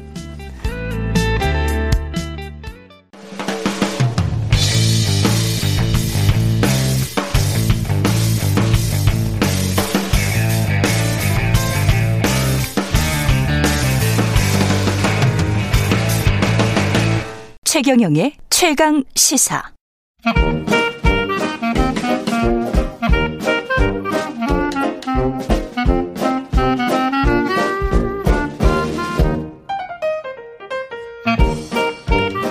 네, 최경영의 최강 시사 경제합시다. 월요일은 명쾌한 경제 이야기 해보고 있습니다. 오늘은 특별하게 NH투자증권 신환종 FICC 리서치 센터장님 모시고 우크라이나 전쟁 위기 상황, 세계 경제에 미칠 영향, 이야기 나눠보도록 하겠습니다. 안녕하세요. 네. 예. 안녕하세요. 오랜만에 뵙습니다. 네, 진짜 오랜만입니다. 예. 이게 지금 우크라이나 상황은 저도 지금 외신을 계속 보고 있는데 프랑스 마크롱이 또 푸틴과 만나서 뭔가 좀 협의가 될 것 같기도 하고 벨라루스에 계속 러시아군이 주둔하겠다라는 그런 외신이 가장 최근의 외신이고요. 지금 음. 전면전으로 확대될까 안 될까가 가장 큰 돈바스에서는 약간의 교전이 있었고요 이미 네. 그렇죠. 어떻습니까 지금 상황은 전면전으로 확대될 가능성을 어떻게 보세요? 그 저는 개인적으로 예. 어 제가 만약에 푸틴이다. 예. 지금 결국 이제 누가 얘기를 해도 푸틴의 손에 달려 있다고 볼 수 있겠는데. 그렇죠. 푸틴이라고 예. 한다면 실익 뭐 제재 이런 것들을 다 감안했을 때 음. 전면전보다는 음. 어 반군을 지원해서 아 반군을 그 지원해서 결국에 네. 이 지금 우크라이나 사태의 원인은 아주 오래된 얘기긴 하지만 어 탈냉전 이후에 한 30년간 가져왔던 기존 질서 음. 이거를 인정할 수 없다. 왜냐하면 힘을 다시 회복한 러시아가 음. 지역 강대국으로서 그렇죠. 그 위상과 영역을 보존해 달라 이런 유, 저 이런 주장이죠. 크림반도 합병도 사실은 그런 맞습니다. 맥락이죠. 예. 그래서 실은 여러분들이 이제 전쟁 날까 안 날까 막 요거만 이제 관심을 갖지만 음. 실은 저희들이 관심을 가져야 될 부분은 그걸로 이제 유가 급등 뭐 이런 것도 있지만 음. 글로벌 저 정치 구도 이 세계 질서가 좀 바뀔 가능성이 크다. 어. 30년간 평온했는데 예. 지난 30년은 제가 생각에는 역사상 이렇게 평온한 때가 없었던 것 같습니다. 그러니까 미국 위주의 완전히 미국 헤게모니의 네. 세상이었죠. 그렇죠. 예. 이게 균열이 시작이 됐는데 음. 이 코로나 이후에 이게 더 급속화되고 기존 질서에 반하는 중국이라는 큰 저 또 세력이 등장했는데 그렇죠. 거기다가 러시아까지. 어. 그러면 앞으로 이 이후에 글로벌 그 정치 질서, 정치 경제 질서가 어떻게 바뀔지 이렇게 포커스를 맞춰서 우리가 어떻게 대응해야 되는 이렇게 보여야 될 것 같은데요. 러시아도 그러면은 이 정도 되면은 할만하다라고 생각을 하기 때문에 지금 하는 겁니까? 그래서 그 러시아가 푸틴이 네. 원하는 게 뭐냐 이렇게 일단 분석을 좀 해야 될 것 같고요. 네. 강한 러시아일 겁니다. 한마디로. 강한 러시아. 다시 강한 러시아. 음. 아, 내부 정치 사정, 네. 내부 경제 사정, 또 대외적인 거 뭐 등등등을 따져본다면 아, 이 특히 러시아의 지도자로서는 앞으로 러시아가 어떻게 가야 된다라는 그 비전이 있어야 되는데요. 예. 그거는 결국 옛날에 위상이 현저하게 실추됐던 거를 회복하면서 푸틴이 지지율을 얻었기 때문에 어. 앞으로 장기 집권을 더 하기 위해서라도 아. 강한 러시아가 필요합니다. 그리고 그거는 음. 실은 말도 안 되는 그런 얘기는 아니고요. 왜냐하면 음. 그 러시아 입장에서는 그렇죠. 예. 그 우리가 이제 어떤 나라 이런 충돌들이 뭐 여러 가지 갈등들이 많은데요. 이거를 너무 한 시각에서 보기보다는 한번 음. 이해를 좀 해보자는 예. 측면에서 저희들이 접근이 어떻게 하냐면요. 일단 어, 이런 그 국제적 이슈가 발생했을 첫 번째 그들의 정치 철학 음. 무슨 생각을 하고 있는가 그걸 한번 이해를 해보고요. 예. 두 번째는 국제 정치 경제적인 입장을 한번 보고 예. 뭐 가스 문제 있겠죠. 그렇죠, 그렇죠. 세 번째는 지정학적 측면 이렇게 세 가지로 이렇게 분석해 보시면 좋은데 예. 러시아는 우리가 생각하게 생각하는 거 상당히 다른 특이한 생각을 하고 있습니다. 예. 어떤 생각을 하고 있을까요? 그 우리가 유라시아주의라는 이런 얘기를 하는데요. 아, 유라시아주의. 러시아가 음. 본인들은 유럽이라고 얘기하지만 유럽이 아니라고 생각을 해요. 그럼 뭔가요? 유럽과 다른 아주 독특한 새로운 문명입니다. 아. 이게 러시아 내부에서 아, 슬라브주의라고. 슬라브주의. 유럽을 닮아가자 이런 사람들이 이제 그 표트 네제 뭐 이런 사람들. 예. 그래서 수도를 그 어디죠? 저기로 상처배터리로 그렇죠, 옮기기도 하고 그렇죠. 유럽 향으로 갔던 사람들이 있는 반면 예. 우린 유럽이랑 다르다. 왜냐하면 아 오래된 이야기구나. 1500년에 콘스탄티노필이 예. 붕괴하고 나서 예. 동로마가 붕괴하고 나서 음. 그때 이제 어 서쪽 서유럽들은 이제 왼쪽으로 갔고요. 예. 이저 이 동로마가 그나마 갖고 있었던 어떤 로마에 대한 어떤 정통성 음. 이런 그런 것들이 로마 저 그리스 정교회 지금 그렇죠. 러시아 정교회 예, 러시아 정교회. 그래서 이 러시아 정교회나 이쪽 그 러시아 쪽 사람들은 그 뒤로 서유럽이 상당히 물질적으로 타락했다. 정치적으로 타락했다. 아. 물질 만능에 예. 개인주의에. 예. 그래서 이 러시아 사람들은 상당히 자기들이 되게 공동체주의입니다. 카리스마적인 리더를 좋아하고 이 정치 문화들이 그 뒤로 이제 발전이 상당히 달라지죠. 아, 그래서 그러니까 우리는 다르다. 우리가 우리처럼 이제 이제 상당히 음. 근대적으로 사고가 된 사람들은 음. 개인주의도 중요하시고 음. 공동체주의도 중요하지만 이런 것들을 경험하다 보니까 아이고 저거는 옛날 스타일 이렇게 볼 수 있겠지만 음. 이 사람들의 정치 문화는 지금 거기에 멈춰져 있습니다. 음. 그런 상황에서 푸틴에 대한 지지가 그동안 80도 나오고 막 90도 그렇죠. 나오고 이런 것들이 예. 그래서 그 사람들은 그래서 우리는 서유럽과 다른 독자적인 문화이기 때문에 저와 다른 독자적인 발전 방향으로 가야 된다고 생각을 합니다. 그게 아, 유라시아 주의인데요. 이제 푸틴이 그래서 이 얘기를 하는 건데 예. 처음에는 몰랐죠. 근데 이제 어. 이런 문화들이 실은 있었는데 그게 2000, 2000년에 이제 1990년대 작살났던 러시아를 아, 그 표현 되나 모르겠어요. 죄송합니다. 네, 푸틴이 이제 예. 유가 급등과 예. 함께 그때 당시에는 이제 그 어떤 시스템적인 이런 것들을 좀 잘했고, 음. 요걸 통해서 강하게 회복하고 지금 뭐 외환보유가 한 6,500개, 그다음에 신용 등급도 triple B 마이너스 정도면 많이 음. 회복했죠. 음. 그다음에 군사적으로도 아직 상 강국입니다. 예. 자, 이 가운데서 앞으로의 러시아의 방향을 제시하기 위해서는 예. 유라시아 주의를 통한 예전에 구소련 국가들을 연합하는 음. 그래서 자기를 중심으로 중간에 버퍼들을 두는 거죠. 음. 거기 우크라이나 핵심입니다. 이걸 통해서 유라시아 국가들은 아, 정치, 경제, 군사, 안보 예. 이런 것들 하나로 묶어서 발전 방향을 같이 가야 되는데요. 예. 여기에 이제 우크라이나는 아주 핵심적인 이익이 걸려 있고 나는 뭐 나토로 EU로 가는 게 훨씬 더 경제적으로 좋다. 나 누구 저 우크라이나. 그 우크라이나가 그러니까 우크라이나는 예. 중간에서 어떻게 보면 우크라이나는 어떻게 보면 양쪽이 지렛대인데요. 음. 여기를 둘러싸고 서방과 왜냐하면 탈냉전 이후 30년 동안 바뀐 국제 질서의 제일 큰 게 뭡니까? 그 구소련을 위축시키고 그렇죠. 다시는 팽창하지 못하도록 압박을 나토가 동진을 통해서 하잖아요. 예. 이거를 거부하는 흐름이기 때문에 예. 지금 기존의 질서를 다시 반대로 이제 하겠다는 요 충돌이 저, 저 우크라이나는 지뢰들을 통해서 왔다 갔다 하게 되는 상황입니다. 근데 이미 뭐 동독도 그렇게 독일이랑 통합이 됐고 폴란드도 뭐 대표적인 이제 미국의 동맹국이 돼 버린 상황이고 지금 뭐 러시아가 주둔하고 있는 벨라루스 정도 남아 있고 벨라루스, 조지아, 예. 뭐 카자흐스탄, 그렇죠. 스탄 예. 근데 이제 조지아가 그렇게 우크라이나처럼 했다가 결국은 좌절이 됐지 않습니까? 네. 러시아가 할 수 있습니까 이게 그 정치 경제적으로 역학 으로 봤을 때는 어떻게 보세요? 아, 그러니까 이게 쉽지 않은 문제인데요. 예. 그러니까 예를 들어서 저희가 어, 러시아를 이제 비판을 하는데 음. 선거만 했다 뿐이지. 그렇죠. 실제적으로 다 부정선거 아니냐 그렇게 생각하는 그러니까 거죠. 이게 우리가 독재라고 하긴 뭐하고요. 예. 어, 권위주의 국가라고 표현합니다. 그렇죠, 그렇죠. 총맨들이 예. 이런 게 지금 막 튀어나오고 있는 것들인데 음. 선거를 했음에도 불구하고 실은 중국 같은 일당 독재는 아니지만 음. 어, 상당히 권위주의 국가. 그렇죠. 근데 이게 아까 말씀드린 정치 문화에 실은 파생된 게 크기 때문에. 음, 사람들이 그렇게 믿고 있고. 그렇죠. 근데 예. 이게 지금 그 지역들이 지금 거의 다 그렇고요. 음. 색깔 혁명이라는 뭐 모렌지 혁명, 장미 이런 거를 경험한 우크라이나, 뭐 조시아 등등은 조금씩 다르지만 그렇죠. 카자흐스탄도 마찬가지고요. 아 카자흐스탄도 그렇죠? 권위주의 국가. 그죠. 그래서 예. 지난 1월이죠. 음. 카자흐스탄에 잽싸게 들어가서 정리하고 나왔죠. 아, 러시아가 카자흐스탄이 그 전 대통령이 상당히 문제가 많지만 예. 외교는 그나마 잘했던 게 러시아 쪽, 중국 쪽, 서방 쪽 잘 분산을 해놨는데 어. 이번 사건으로 친러로 완전히 바뀌었죠.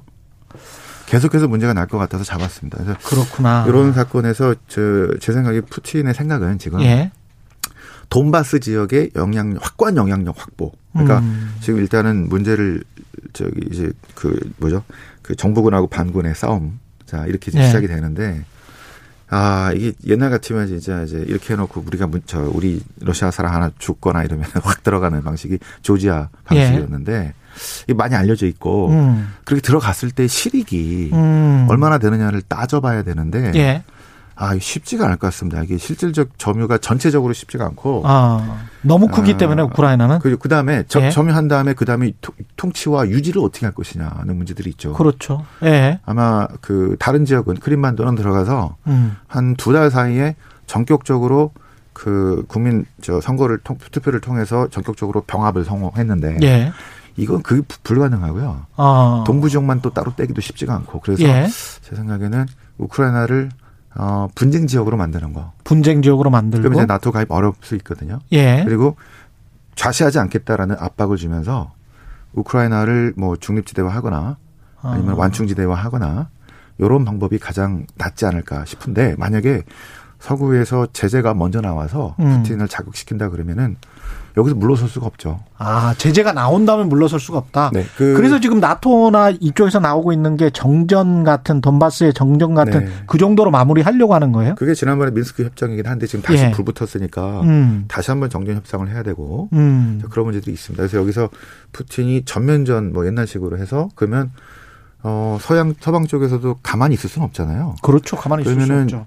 그 안아 저 굳이 꺼냈던 제재들이 수위가 높아지면서 음. 러시아 경제 되게 어려워지고 이러면서 푸틴도 어려질 수 있습니다. 음. 제대로 하지 않으면. 근데 이 나라가 엄청난 핵 보유국에다가 예. 군사적으로 엄청난 강국이었고요. 그렇죠. 그 지금 여러 가지 쓸 수 있는 가용 자산도 상당히 많고 하기 때문에 음. 함부로 올 수 있는 나라가 아니기 때문에 음. 서양에서도 최소한 그러니까 이제 정부군이 교전을 시작했다는 제가 아닌 것 같고 음. 자 이런 식으로 좀 자제하면서 예. 여기서 좀 되게 멈추기를 기대하는데 어, 그것도 이제 유럽의 생각, 미국의 생각 뭐 다 틀리긴 하겠죠. 그렇죠. 유럽은 어, 여기 개입할 생각 별로 없어 보입니다. 별로 없어 보이죠. 우크라이나를 받아들일 생각도 별로 없어 보입니다. 나토로. 예. 미국은 끼어들어서 미국의 전 세계 질서의 핵심이 음. 우크라이나나 이 폴란드와 이쪽을 통해서 러시아를 여기 가둬두는 거. 예. 여기 때문에. 그렇죠. 근데 여기에 풀리면은 세계 질서가 실은 완전히 이제 다극주의로 풀릴 수도 있겠고요. 아, 팽창주의를 허가할 음. 수 있고. 음. 그렇다가 진짜 전쟁이나 이게 충돌이 나게 되면은 예. 그때는 실은 더 큰 문제 생기고 이걸로 인한 혜택은 중국이 볼 가능성이 높기 때문에.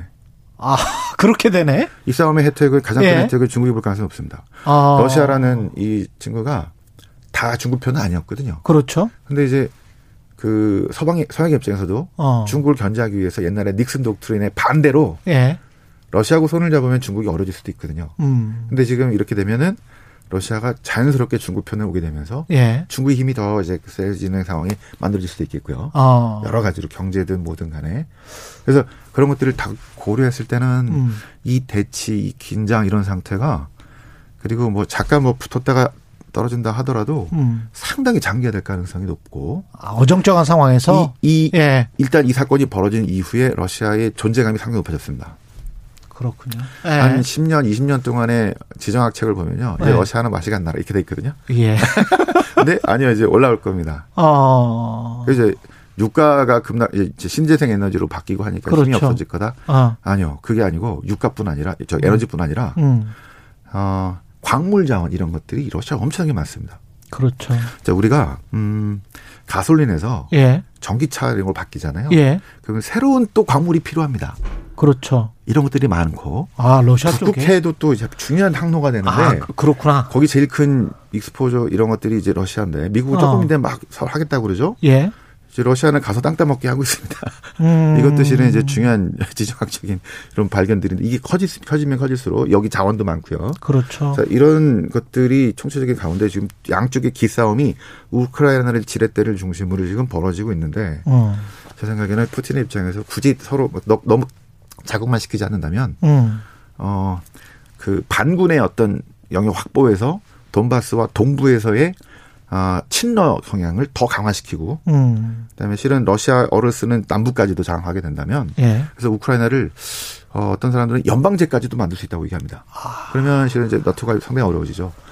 자, 뭐 이런 식으로 전면전은 가지 않지만 전면적 가능성은 둘 다의 피해가 상당히 크고 둘 다 피해가 너무 크니까 네, 크기 예. 때문에 어, 그동안 한 20년 동안에 야금야금 또 전광석화 음. 이런 걸 보여줬던 음. 푸틴이라면 음. 제 생각에는 그보다는 예, 어떤 동부 지역에 대한 그 저 군대가 저 뭐죠 정규군인데 막 휴가 내고 가는 걸 내가 어떻게 하냐고 이런 식으로 얘기하고 나 아니다 자꾸 하면서 아 그래서 거기에 안보군이라고 그렇게 표현이 돼 있군요. 네. 예. 아니다고 하면서 자꾸 정규군이라고 보. 예. 예. 이런 식으로 아주 복잡하게 그리고 장기화되면서 이, 음. 이후로 국제정치 구도가 많이 바뀌고 제 생각에는 이제 미국과 중국만 있다가 지금 러시아, 그다음에 뭐 이란 이런 식으로 다극화되는 이런 흐름들이 좀 나오지 않을까 싶습니다. 음, 재밌네요. 이 마지막으로 개인 투자자들 입장에서는 그러면 아. 이 우크라이나의 그 뭐랄까요 전쟁의 가능성이 상존하면서 지지부진한 상황이 계속되면은 이게 더 짜증 나지 않아요? 그렇죠. 그래서 그렇죠? 푸틴은 네. 어, 경제 경제적으로 네. 이제 유가를 중심으로 좌우하는 아주 엄청난 파워를 갖고 있는 사람이 되는 거죠. 아 오히려 네. 세계 경제를 가지고 놀 수 있는. 네, 그래서 아까 제가 오늘 지정학 얘기를 못 드렸는데 음. 지정학적인 측면에서도 되게 중요한 이런 을 갖고 있고요. 그 개인 투자가들의 그 자산은 예. 어, 분산, 자산 배분 필요한데요. 음. 금리가 많이 올라왔기 때문에 예. 저는 예금, 고금리 예금 하시고요. 예. 인플레가 한 3% 4% 나와도 고금리 예금으로 뭐 2.5, 3%죠. 지금은 좀 지키는 게 중요하니까. 지키는 게 중요하다. 자산 배분을 해서 예. 너무 뭐 저 그 뭐죠? 맥 맥 그 뭐야, 뭐야, 저기 전쟁 관련된 그런 주 그런 거 하지 마시고 테마주 이런 조금만 하시고 예. 그보다는 자산 배분을 해서 예. 지키고 예. 또 기회가 될 땐 또 하시고 음. 그래서 지금은 금리가 올라왔기 때문에 예. 작년하고 재작년에 금리가 너무 낮았고 금리가 올라오는 중이어서 예. 어 저희가 채권 투자나 예금 이런 거 하지 말라고 했는데 예. 지금은 올라온 상태에서 여기서 좀 올라가더라도 횡보할 가능성이 높습니다. 저축해라. 고금리, 그다음에 채권 이런 거에 관심을 좀 가지시고 알겠습니다. 자산 배분하시기 바랍니다. 알겠습니다. 지금까지 최경련의 최강시사 경제합시다. NH투자증권의 신환종 FICC 리서치 센터장님이었습니다. 고맙습니다. 네, 고맙습니다. KBS 라디오 최경련의 최강시사 듣고 계신 지금 시각 8시 46분입니다.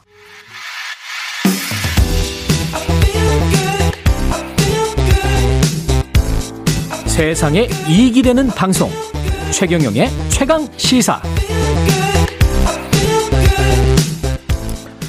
네 법원이 대원 국제 중학교와 영훈 국제중학교 특성화 중학교 지정을 취소한 서울시 교육청의 행정처분이 있었는데요. 그게 위법하다 이렇게 판결을 했었죠. 서울시 교육청은 항소를 하겠다는 계획을 밝혔습니다. 서울시의 조희영 교육관님 연결돼 있습니다. 안녕하세요. 예, 안녕하세요. 예, 예. 법원 예. 판결은 부당하다고 생각을 하시는 거죠? 그렇습니다. 예. 예. 그래서 저희가 이제 항소 의견을 피력을 했는데요. 예. 사실 이제 이 특성화 중학교의 지정 취소 권한은 교육감에게 굉장히 폭넓게 있습니다. 예. 그래서 또 자사고의 경우와도 이제 또 이게 좀 다릅니다. 음. 그런데 이제 이번에 사법부가 저희들이 한 행위에 대해서 지금 이렇게 어, 패소 판결을 내렸습니다. 근데 저희는 물론 뭐 사법부의 또 판단이 있겠습니다만은 저희들은 이것을 그 적법한 행정적 행위를 법원의 판결로 뒤집히는 일종의 행정의 사법화를 강화한다는 점에서 굉장히 안타깝게 보고 있고요. 음. 사실은 이제 이게 중학교는 이제 의무교육 단계이지 않습니까? 그래서 네. 저는 더 평등한 아, 이 학교 체제하에서 의무교육 단계에서는 모든 학생들이 공부할 수 있어야 된다. 그런데 이제 중학교 수준부터 중학교들이 이렇게 서열화되거나 또 학비가 뭐 천만 원이 넘는 경우가 이렇게 된다면은 이게 이제 사회적 위화감을 조성하고 또 사교육비 경쟁도 있고 이제 불평등 심화시킨다 이제 이런 취지에서 저희가 음. 국제적 취소 시도를 했는데 예. 법원의 판결로 좀 난항에 부딪힌 셈입니다. 사법부의 논리는 뭔가요? 그 지정 취소를 할 권한이 없다 교육감에게 이런 건가요? 아, 그건 아닙니다. 근데 이제 이 절차 부분에 있어서 예. 절차와 평가 내용에 대해서 이제 네, 아. 부정적 판단을 내린 걸로 생각을 합니다. 절차와 그래서 이제 물론 내용. 뭐 사법부의 예. 판단과 또 이 국제증 쪽의 또 이견도 있겠습니다만은 저희가 이제 자사고 쪽과는 달리 2000 이게 5년마다 한 번씩 평가가 이루어집니다. 특성화 중에 평가 주기가 5년인데. 예.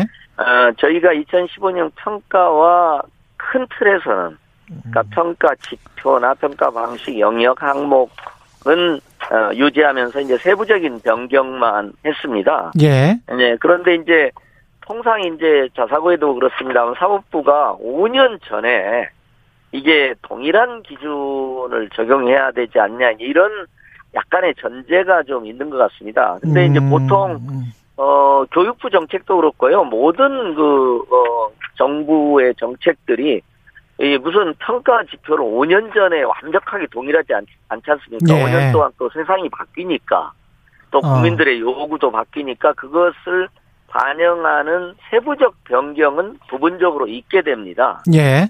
근데 이제 이 부분에 대해서 좀 법원은 부정적으로 판단한 걸로 이렇게 예. 저희는 생각하고 있습니다. 이번 판결과 함께 교육부에 또 2025년 모든 일반고로 전환되는 자율형 사립고의 경우처럼 전국의 국제 중학교를 모두 일반 중학교로 일괄 전환해 달라 이렇게 제안도 예. 했죠.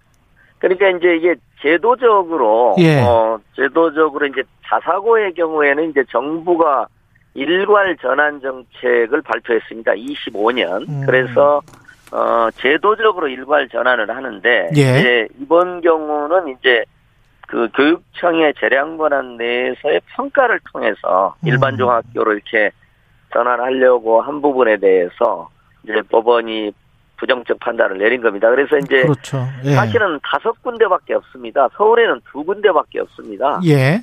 예, 그래서 이제 서울교육청은 시도교육감 협의 안건도 올리고 다양한 노력도 하고, 예. 교육부도 의무 교육과정 취지에 부합하는 중학교 체제의 좀 평등한 재편에 대해서 음. 공감하지 않을까 이렇게 생각을 합니다. 저희는 계속 요구를 하고 있습니다. 근데 국제중학교 입장에서는 두 군데밖에 없다고 말씀을 하셨지만 국제중학교는 이제 1심 판결에서 국제중이 이겼기 때문에 최종 판결이 예. 날 때까지 그 지위는 이제 계속 유지가 되겠죠? 그렇습니다. 예. 예. 그렇게 당연히 국제중에 유지가 되고요. 예. 어, 이제 항소, 항소 과정이라든가 이런 걸 통해서 음. 왜냐하면 이제 자사고의 경우와는 달리 여기는 이제 법적으로 조금 더 이렇게 사법부하고 항소 과정에서 저희의 입장을 더 개진하고 음. 이렇게 논의를 할 계획으로 있습니다. 자사고는 지금 말씀하셨지만 최근에 이제 소를 취하를 하셨단 말이죠. 예, 예. 자사고하고 국제중하고는 뭐가 다릅니까? 교육청 예, 그러니까 입장에선? 예. 굳이, 굳이 얘기를 하면은 이제 중학교는 서울에 380개 정도 있는데 이제 두 개의 어떻게 보면 이게 특권 학교라고 이제 보통 평가되는 학교가 있는 겁니다. 예. 그래서 근데 이제 자사고는 이제 고등학교가 320개 정도 되는 데 있어서 한 20여 개가 넘습니다. 꽤 비중이 이제 높은 이제 음. 그런 상황입니다. 그래서 이제 자사고의 경우는 이제 저희가 항소를 제기했다가 취하를 했습니다. 근데 음. 이제 이 부분은 경기에도 있고 어 부산에도 있고 여러 학교들이 있고 서울에만 해도 네 개의 재판부가 진행을 했습니다. 예. 그래서 이제 이 모든 과정을 종합해 볼 때이 음. 사법부의 이 저희들의 자사고 의 일반부 전환에 대한 판단이 어느 정도 정리됐다 이렇게 저희가 보고요. 예. 또 이제 저희 입장에서는 학교를 관리하는 입장이니까 뭐 국제유니건 자사고는 저희가 이제 관리하는 입장이고 학교를 지원해야 되는 입장이니까 예. 단기적인 법적 분쟁으로 인해서 이제 교육력 약화가 재학생들에게 피해를 줄 수도 있고 음. 또 고입 체제가 이제 불확실되니까 중학교 학부모님들이 이게 지원할 때 또 혼란이 있지 않습니까? 예. 그리고 또 이제 소송 중인 자사고도 이제 소송 비용이라든가 학교의 음. 안정성이 너무 불안정하니까 음. 항소 취하를 요구했고 예. 저희도 이제 어느 정도는 법적 판단이 예, 여러 한 여섯 번 정도를 통해서 이루어졌기 때문에 법적 예. 판단은 이 정도는 우리가 학교를 뭐 괴롭히려는 게 아니니까 음. 어, 수용하는 게 맞다고 보고 항소 취하를 했고요. 자사고는 그랬고 국제, 예. 국제중 부분은 이게 처음입니다. 아. 그래서 조금 사법부와 저희 행정부 간에 예. 교육행정부 간에 조금 더 논의를 예. 하고 저희 입장에서는 저는 이제 태어난 집은 달라도 배우는 교육은 같아야 된다. 특별히 이제 음. 의무 교육 단계에서는 이제 그런 취지에서 더 평등한 교육을 향한 어떤 정책적 전환을 저는 계속 노력을 하려고 생각을 하고 있습니다. 알겠습니다. 지금 저 3월이면 새 학기가 시행되는데 그 코로나 때문에 어떻게 방역 대책 세우는지도 궁금하고요. 짧게 좀 말씀해 주십시오. 예, 예. 예. 일단은 정상 등교를 원칙으로 해서요. 예. 오미크론의 상황에 따라서 이제 어 전면 등교를 좀 제한한다거나 등교 음. 수업과 원격 수업을 배합한다거나 요렇게 하고요. 학생들의 이제 신규 확진이 한 3% 이상이 되거나 그리고 전체 학교 전체 한 15% 정도 되면 야. 어 저희가 이제 뭐 전면 원격이라든지 원격을 주로 하되 등교하고 결합하는 방식을 하려고 생각을 갖고 있습니다. 예. 마지막으로 한 가지만 좀 저희가 말씀드려도 될까요? 예, 말씀하십시오. 예. 예, 예. 이 지금 백신 접종과 관련해서 결과적으로는 다양한 방식으로 확진자를 가려내는 게 신속하게 가려내는 게 좋은 것 같습니다. 예. 그래서 이제 저희가 어 자가진단 키트 테스트를 이제 굉장히 주요한 수단으로 하는데 저희가 그것만으로는 좀 검사 정확도나 이런 게 부족해서 음. 저희가 22개의 그 현장 이동, 현장 방문형 PCR 검사 팀을 지금 운영해서 좀 보완을 하는데요. 예. 신속 PCR 제도라는 게 있습니다. 저희가 서울대하고 협력해서 그러니까 2시간 안에, 1시간 안에 결과가 어. 나오는 방식입니다. 예. 지금 여주시에도 시행을 하고 있고 그래서 음, 저희도 그걸 확대하겠다. 서울교육, 예, 예, 신속 PCR 제도에 대해서 예. 질병청에서 좀 저희가 폭넓게 지자체 수준에서 예. 신속 PCR을 확대해서 적용할 수 있고 또 하나 이제 유치원 알겠습니다. 여기까지 듣겠습니다. 예, 예. 서울시 예, 조희연 교육감님이었습니다. 고맙습니다. 예.